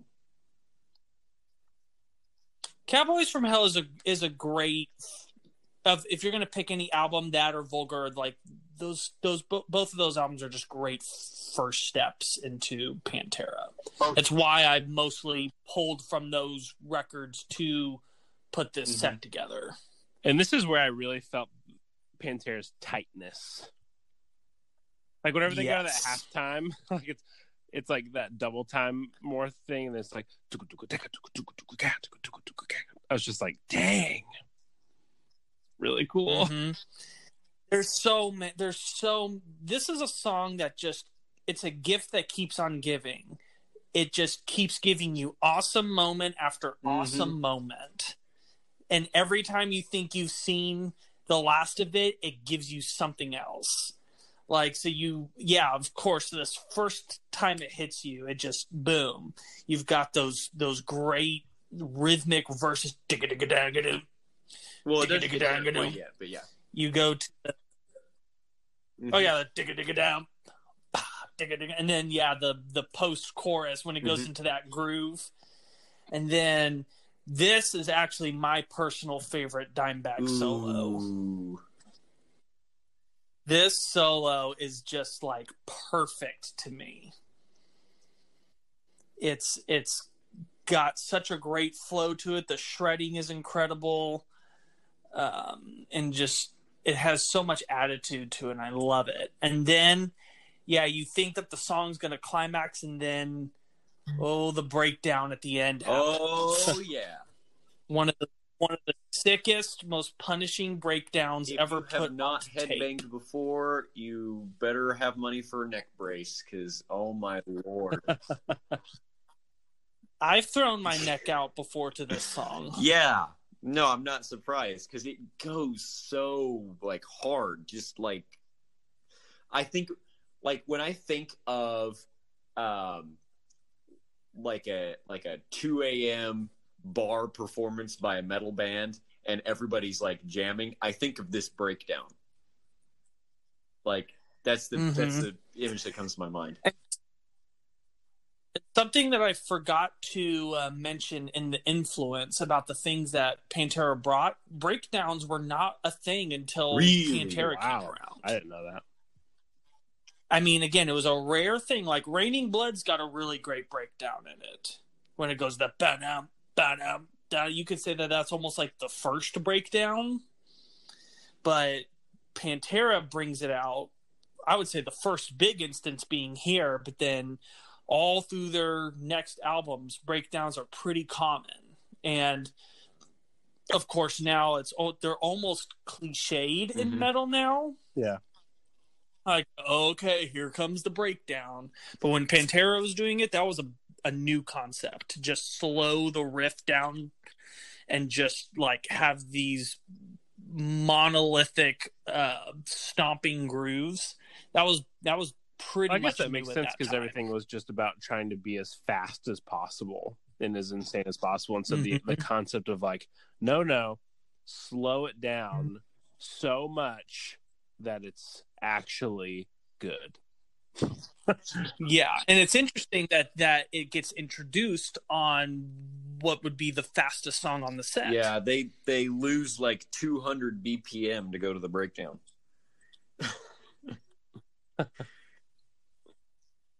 and the effects that Yeah, they have just- on the snare were insane. Like whenever I heard it in my car, Oh, it's on all the it- drums. it's like, but well, like just they just crank the effects Yeah. up on the drum kit for this part, and it's so cranked up that Mhm. it's like almost delayed, and like it's like slightly, ev- it's like so cranked up that it's delayed, and it's just it's but it's so cool. It sounds like a whole bunch and of that's right. Yeah. It's like a little bit of delay, and then like just a crap ton of Yeah. reverb. Yeah, it sounds like they're in like a like a warehouse or like a giant um one of those steel like shipping containers. Yeah. I'm pretty sure that's what it is, is a steel shipping container. But I think this song is my Yeah, favorite. Just it has so many. Again, it just has so many parts that are just good, and then it just like left turns. But I don't, I don't care that it takes the left turn that it takes. It's the right move, Now, and I, I just never got bored with this song. Ethan, you did just note that drum part that, uh, and we talked about how Vinnie Paul has um, that he's not a super technical drummer. That he will let the the rhythm breathe. He'll let the groove breathe if that makes it better, and he has a really good feel Yep. for that. And that's very very true on the breakdown too. The entire breakdown, it's just boom, boom. Drum beat number That's one. That's it. That's all it is. This the whole, but it's so intense that you wouldn't you wouldn't notice it unless you like picked up on like that specific fact and like specifically looked at the drums. You wouldn't have thought. So I think there's something interesting to be noted here with drums specifically, and I'll, I'll relate drums to guitar in this way, where it's like there's sometimes when a simple guitar line with the right tone is the move, Like what? and that's that's that's really common with guitar players. Like guitar players are taught from a very early age that like tone is like extremely We are. important, and sometimes, but drummers are not taught. We're not taught that because at all. drummers drummers don't they almost have to learn that later unless they have a great teacher like how important drum tuning is and but but, but other than tuning drummers don't have a ton of control they don't they don't have nearly they can't do as much with their drums as a guitar player can with their guitar but on this part particularly it is drum beat number one which is like the first drum beat that you ever learn as a drummer. But the effects that they have on the drums and how they sound like i think that that part would have been a lot less cool if they wouldn't have had the effects on the drums. Oh, for sure. you know what i'm saying? And, and that's why i'm comparing it to guitar tone where it's like he's playing the right thing but it it like times a thousand on on the placement because of what they did to how the drums actually sounded. And then ah, it's just everything yeah it's just The the and, and it's and it's interesting that's like that's like the breakdown. And and we had not had a breakdown before. So that's also like from a mixing engineer standpoint like he's never been whoever mixed this has never been asked to mix something like this Mm. ever in their entire life you know? And they're like what do you want to Yeah. do? It's like i just need it to go really slow but it needs to sound huge. He's like uh like this? And I'm like no the drums need to sound massive. And he's like i guess i'm just gonna turn up the reverb then. And then they're like that's the exact sound we want you know? I like that's probably the the exact conversation like do that and this sounded poor sound engineer engineer's probably like well yeah. Okay. the- you know and it ends up becoming this iconic Right.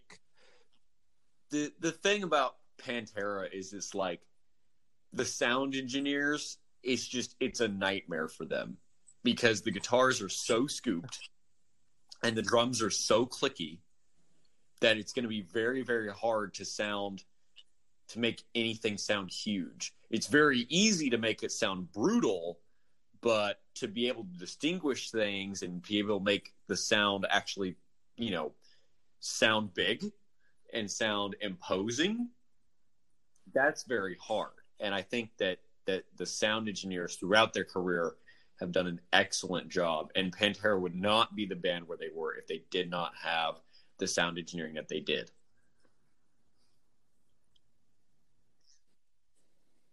Yeah. Well, uh, this song I put at number two Ooh. on the list. Is the next one number one? I figured. What is it number is one? not. Whoa. Uh, Oh I my don't gosh! feel like no, telling you you. should. Ooh, We'll save it for after hours. Yeah, well, I'll, I'll say Oh, what I it have in after wait. hours. Okay. All right, so let's go ahead and go Yep. to our next song. Then, yes, the last song on our set is number three on the Ooh. list, Okay. and that song is "This You Love," take this love. which I think is a really cool way to end the set because this is a kind of like Domination. This song has some very serious Oh, yeah. left turns in it. And it's just again, it's kind of like every time you think you've got the song figured out, it throws you for a loop, but it like in the best And way this is, possible. this is another great example of Vinnie Paul doing some great drum grooves and some drum change ups and stuff that like throws you off. Even as a guitar Oh, yeah. player, like it threw me off crazy when I first heard this song. Um, and Mhm. yeah, I expected you to put Hollow at the end because that ends Vulgar Display of Power. But, you know, I realize now why you did this love. And it's because it kind of does bring us kind of full circle on like everything we've talked about. Like you have the slowness from Yeah. from Cemetery Gates and the fact that it builds up, but you have the intensity from and the intensity and the groove from some of the earlier songs. as well as probably the most intense Right. vocals on the set, which I think vocals definitely help lead to the climax. I mean, if you're listening to this point and he gets to the no more head trip and then Yep. that scream, I mean, that will send chills and down and your this spine. solo is one of his best because it, he does the whole Yeah. Jimi Hendrix thing of like jumping outside of the scale every once in a while, and it just kind of it kind of keeps you on your toes, you know, a little bit, and it sounds so great. He's not what he's not Mhm. necessarily playing one of super his fast. One of his He's not soulful playing solos. super fast. He does some fast like flurries and stuff in there, but it's every note. It's like a David Gilmour solo. Every note is there for a purpose. So Uh-huh. I don't know what this song is about, but I think it's something about like a love hate relationship. So this is actually about post breakup and about the conflicting emotions that you feel. The the somber verse parts are all of the sadness that you feel, and then when it cuts to the chorus, it's the anger that you sometimes feel immediately after or at the same time hmm. even. It's the it's the it's the conflict between regret and almost in some way wanting that person back like it's flip flopping between please come back, I need you, and F you, I never want to see you again, I hate your guts. Which if you've been in a in a serious breakup before, you tend to feel both of those and you really don't know which one you're going to feel next. Which kind of plays into the song. And so- yeah, and so pretty much it's like this is like an anti-love song. Leave it to Pantera to In a way. I love something. That's what it's. That's what I've heard it described as before, and I think that it's an interesting uh, flip on the the love ballad, where again, yeah, you hear you hear you get into the song and you just you're thinking it's just going to be a even you know putting cemetery gates in where yes it it jumps between dynamics, but the but it doesn't shift drastically usually, except for of course just at the very beginning. Um, this, I mean, it is about as drastic of a turn as you can get from the verse Yep. to the chorus. Yeah. And so, um, and then yeah, it goes that that uh riff that it goes into after the second chorus. That's one of my favorite Pantera grooves ever. I th- that's like one of those ones you hear and you're just like, this is one of the tightest metal bands ever. We get two breakdowns. And then two break two incredible breakdowns. So this is what I'm saying. Like once Domination set the standard, you started to have more and more Pantera songs experimenting with this. And um, both of the breakdowns in this song, I think, are so good Mm-hmm. And to me it just this is this this really works well as a final song because you can definitely feel that the song is leading to this breaking point especially after the last chorus and he's keeps saying you keep this love and you just feel the tension rising.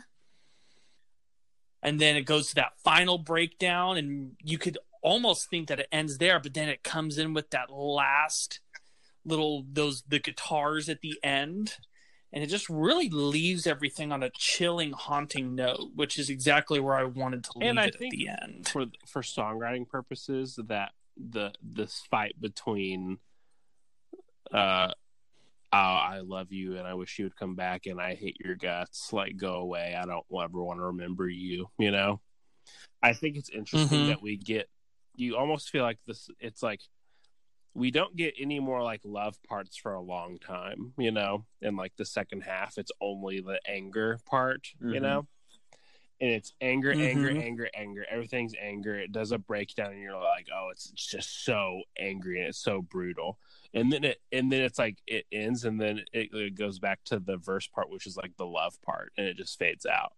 So it's like, "I'm so mad. I'm so mad. I'm so mad. I'm so mad. I hate you." Well, I but you hate you I could also argue so that the solo is very sad and and like Yeah. wanting them back. But yeah I love the I To love me, the the- conflict where it's like I'm mad and it's like from a storytelling perspective and then it's like that line comes in and it's just like but like darn it I still love you Yeah. though. hmm i'd kill myself for, myself. you i'd kill you for Yeah, and it's like um when he says in the in the opening verse he says um I said I loved you but I lied. And I'm like, ooh. yeah it's he's putting yeah and he's putting the the response uh, when he's in the sadness he's blaming himself you know saying it's my fault and uh sometimes i feel so sorry um i regret the things that i did but then when it gets to anger it's shifted uh to it's your fault. It's- Yeah. you know. Like you can you basically you can tell from the beginning with a title like this love and with a line like that and with the guitar part in e phrygian it's gonna be a little off. You know? Mm-hmm. I just yeah, to me the the ending guitar parts, it's almost just like it's almost like oblivion in a way. In the same way, I think we can we we're gonna find ourselves going yeah back to i was Mass just Burden, thinking about that where it's this it's this it's the inability to reconcile the two emotions and it just leads to like crushing loneliness and Yeah. and nothing just fade off into the oblivion Yeah. Man. and i'm finding that that's becoming one of my favorite places It's to end sets because i think that it really leaves with this this really interesting emotion and for me it's all about Yeah. those emotions baby This is a great it was set. a good set it was Great. really fun to a put great together. intro it's it's for the band from my perspective, someone that has not been properly introduced to the band. it's fun because usually every week either you or Grant are the Yeah. person that I'm trying to. like you had me in and so that's- as you were going through. Uh huh. I had you in mind. Um, you know, there's other sets where I'm thinking, okay, how can Yeah. I win Grant over to this band?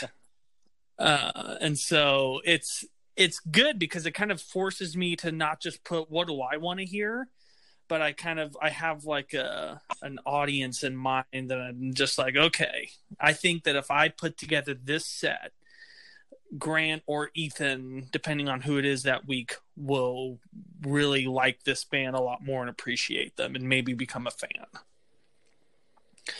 Because yeah, it was um I was so tempted to to get some of the really heavy stuff in there, but I was just like for our first episode, we're just not quite ready for that. We'll we'll take the deep dive next time on volume 2.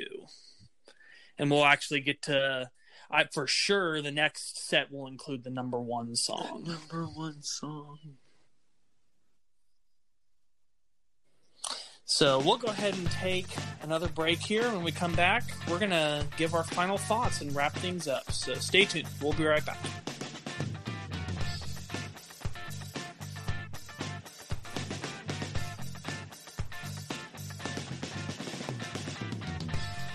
Hey, what's up, everybody? It's Ethan. Welcome back to the Good Music Podcast. We just got done listening to our songs for the week from Pantera, which were Mouth for War, Becoming, Walk, Cemetery Gates, Domination, and finally This Love. And now we are on to our final segment, which is our final thoughts. So, Grant, what are your final thoughts for Pantera? So, obviously, I really like Pantera. I think I mentioned in the first segment that if I had to choose my four pillars, Pantera would pretty much 90% sure be in them. Um, I really love Dimebag's tone. I like the the like the total like wrath coming from the music of Pantera and just the intensity and the fact that it just it kicks you in the pants like every two seconds. And so obviously they're one of my favorite bands, so it's going to be really hard for me to increase an appreciation for them. But it was interesting hearing their story, you know, because that's something that I hadn't really got into. That's usually the last thing I get into with bands.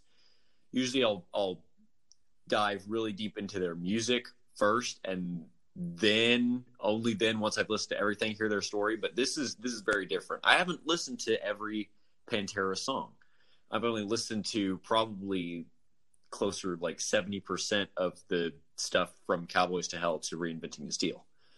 Um, but before we recorded this episode, I had noticed that, and Lucas sent out the the six worst songs, um, and I noticed that out of all of the songs that we had from our six songs playlist and our six worst, there were only five albums represented, and so you know, and and the six songs are the six worst songs are still pretty good.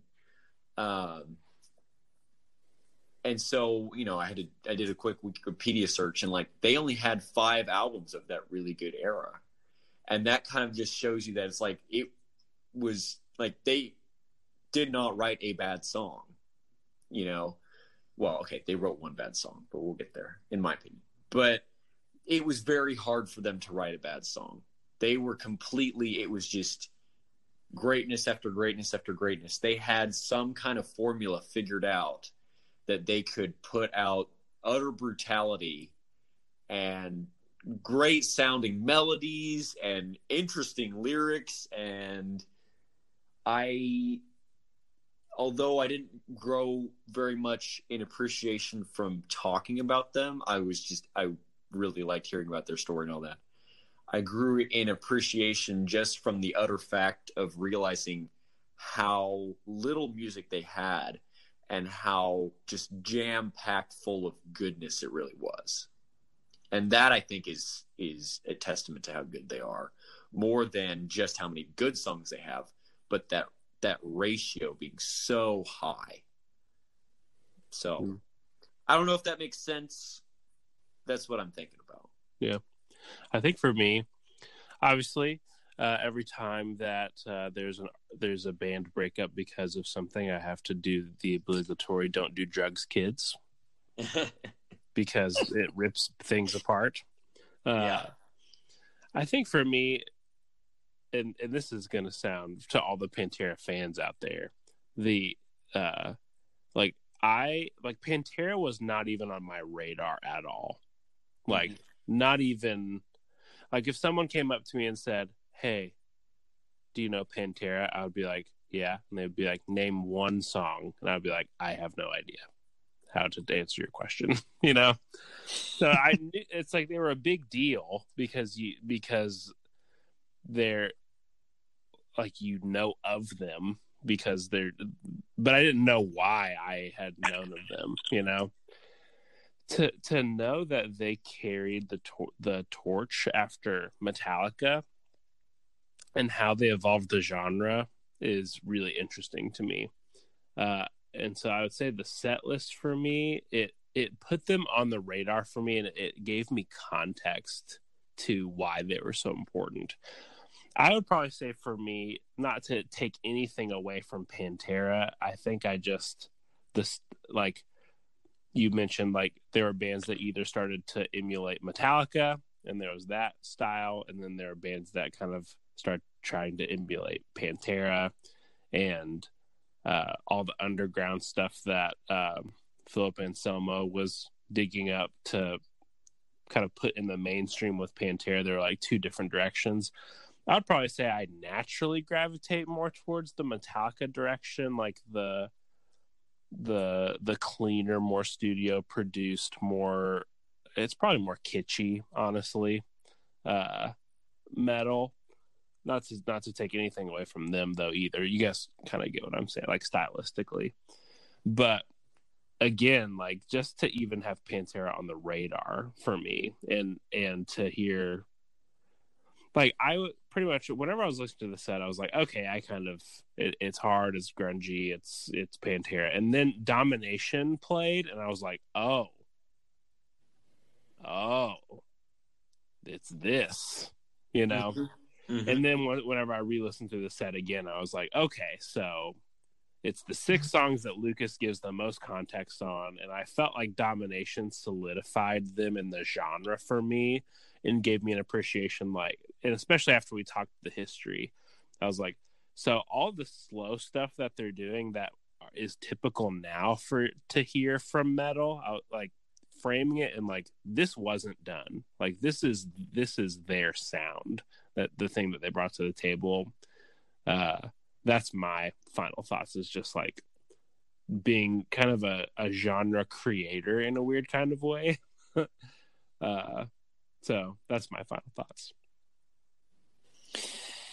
Yeah, um, I I kind of lived a little bit in the same boat as Grant. Not so much so that I loved them so much that they were in my four pillars. Although, in a drumming sense, you could say that they, uh, in a different house, the house of drumming, Vinnie Paul is a pillar.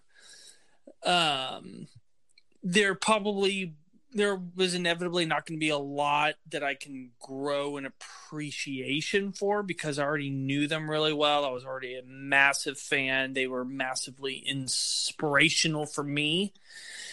Um, for me, the biggest thing that I grew in was this was their story, in the sense of for the first time listening to their pre rebirth records I think it, it gave me a lot of context to actually concretely understand where they came from. Because I always knew about their glam period. I knew that it existed, but I'd never given it the time of day before. And I never had gotten into the nitty gritty of the details of that transition period from that power metal record to Cowboys from Hell. Um, and that was really cool to see a band that just at the point where they were finally getting their big break to just say almost in a you would think they were throwing it away because usually you once you work really hard and get the break that you need, get the deal of the lifetime, that's usually when you do what you've been doing the whole time. And instead, they do a complete 180 and start moving in this new direction. But as you can tell from this episode, it was the best possible decision they could have made. But most bands would not have made that decision. And my respect for them in that way has grown for them quite a bit. Um, getting more familiar with the catalog, I especially p- putting together the ranked playlist. When we talk about these bottom six in our after hours, this is going to be one of the strongest bottom six we'll probably ever do. I mean, mm-hmm. obviously, the bottom six would be way weaker if Spotify had the glam records because it would probably all be exclusively from that. but from what we have available in streaming from those five records, I mean, good God, there is just they have one of the strongest catalogs of any metal band. I mean, it helped that they didn't stick around long enough to make a series of bad records. But I think that even if they had, they wouldn't have made a stinker. Yep. It was just it was just in their DNA to write great metal music. I will definitely be giving a lot of hot takes in this after hours. Yeah. And trying to justify why every single one of these songs shouldn't be in the bottom six. well, okay, except for one. but those of you on Patreon have access to that. So if yes, you don't you have access to that and you want to, find our Patreon. So, um, and for everyone else, thank you so much for listening to this episode. Uh, if you liked this episode, make sure that you subscribe and that uh, you check out our new episodes that come out every Monday morning, 9 a.m. Central. Next week, we're going to be continuing our music history series because it's going to be the last Monday of the month. And um, we are going to be talking about the religious music of the high middle ages. Doesn't that just sound so exciting? That's totally not boring at all. Uh, we we ex- have a lot of fun making those episodes and hopefully you guys enjoy listening to them and um, make sure you check us out on social media on instagram and facebook and leave us a comment leave us a review, something to where you can let us know what you think of the podcast and what artists you would like for us to cover in the future. And with all that, I'm Lucas. I'm Grant. And I'm Ethan. Keep on listening to good music.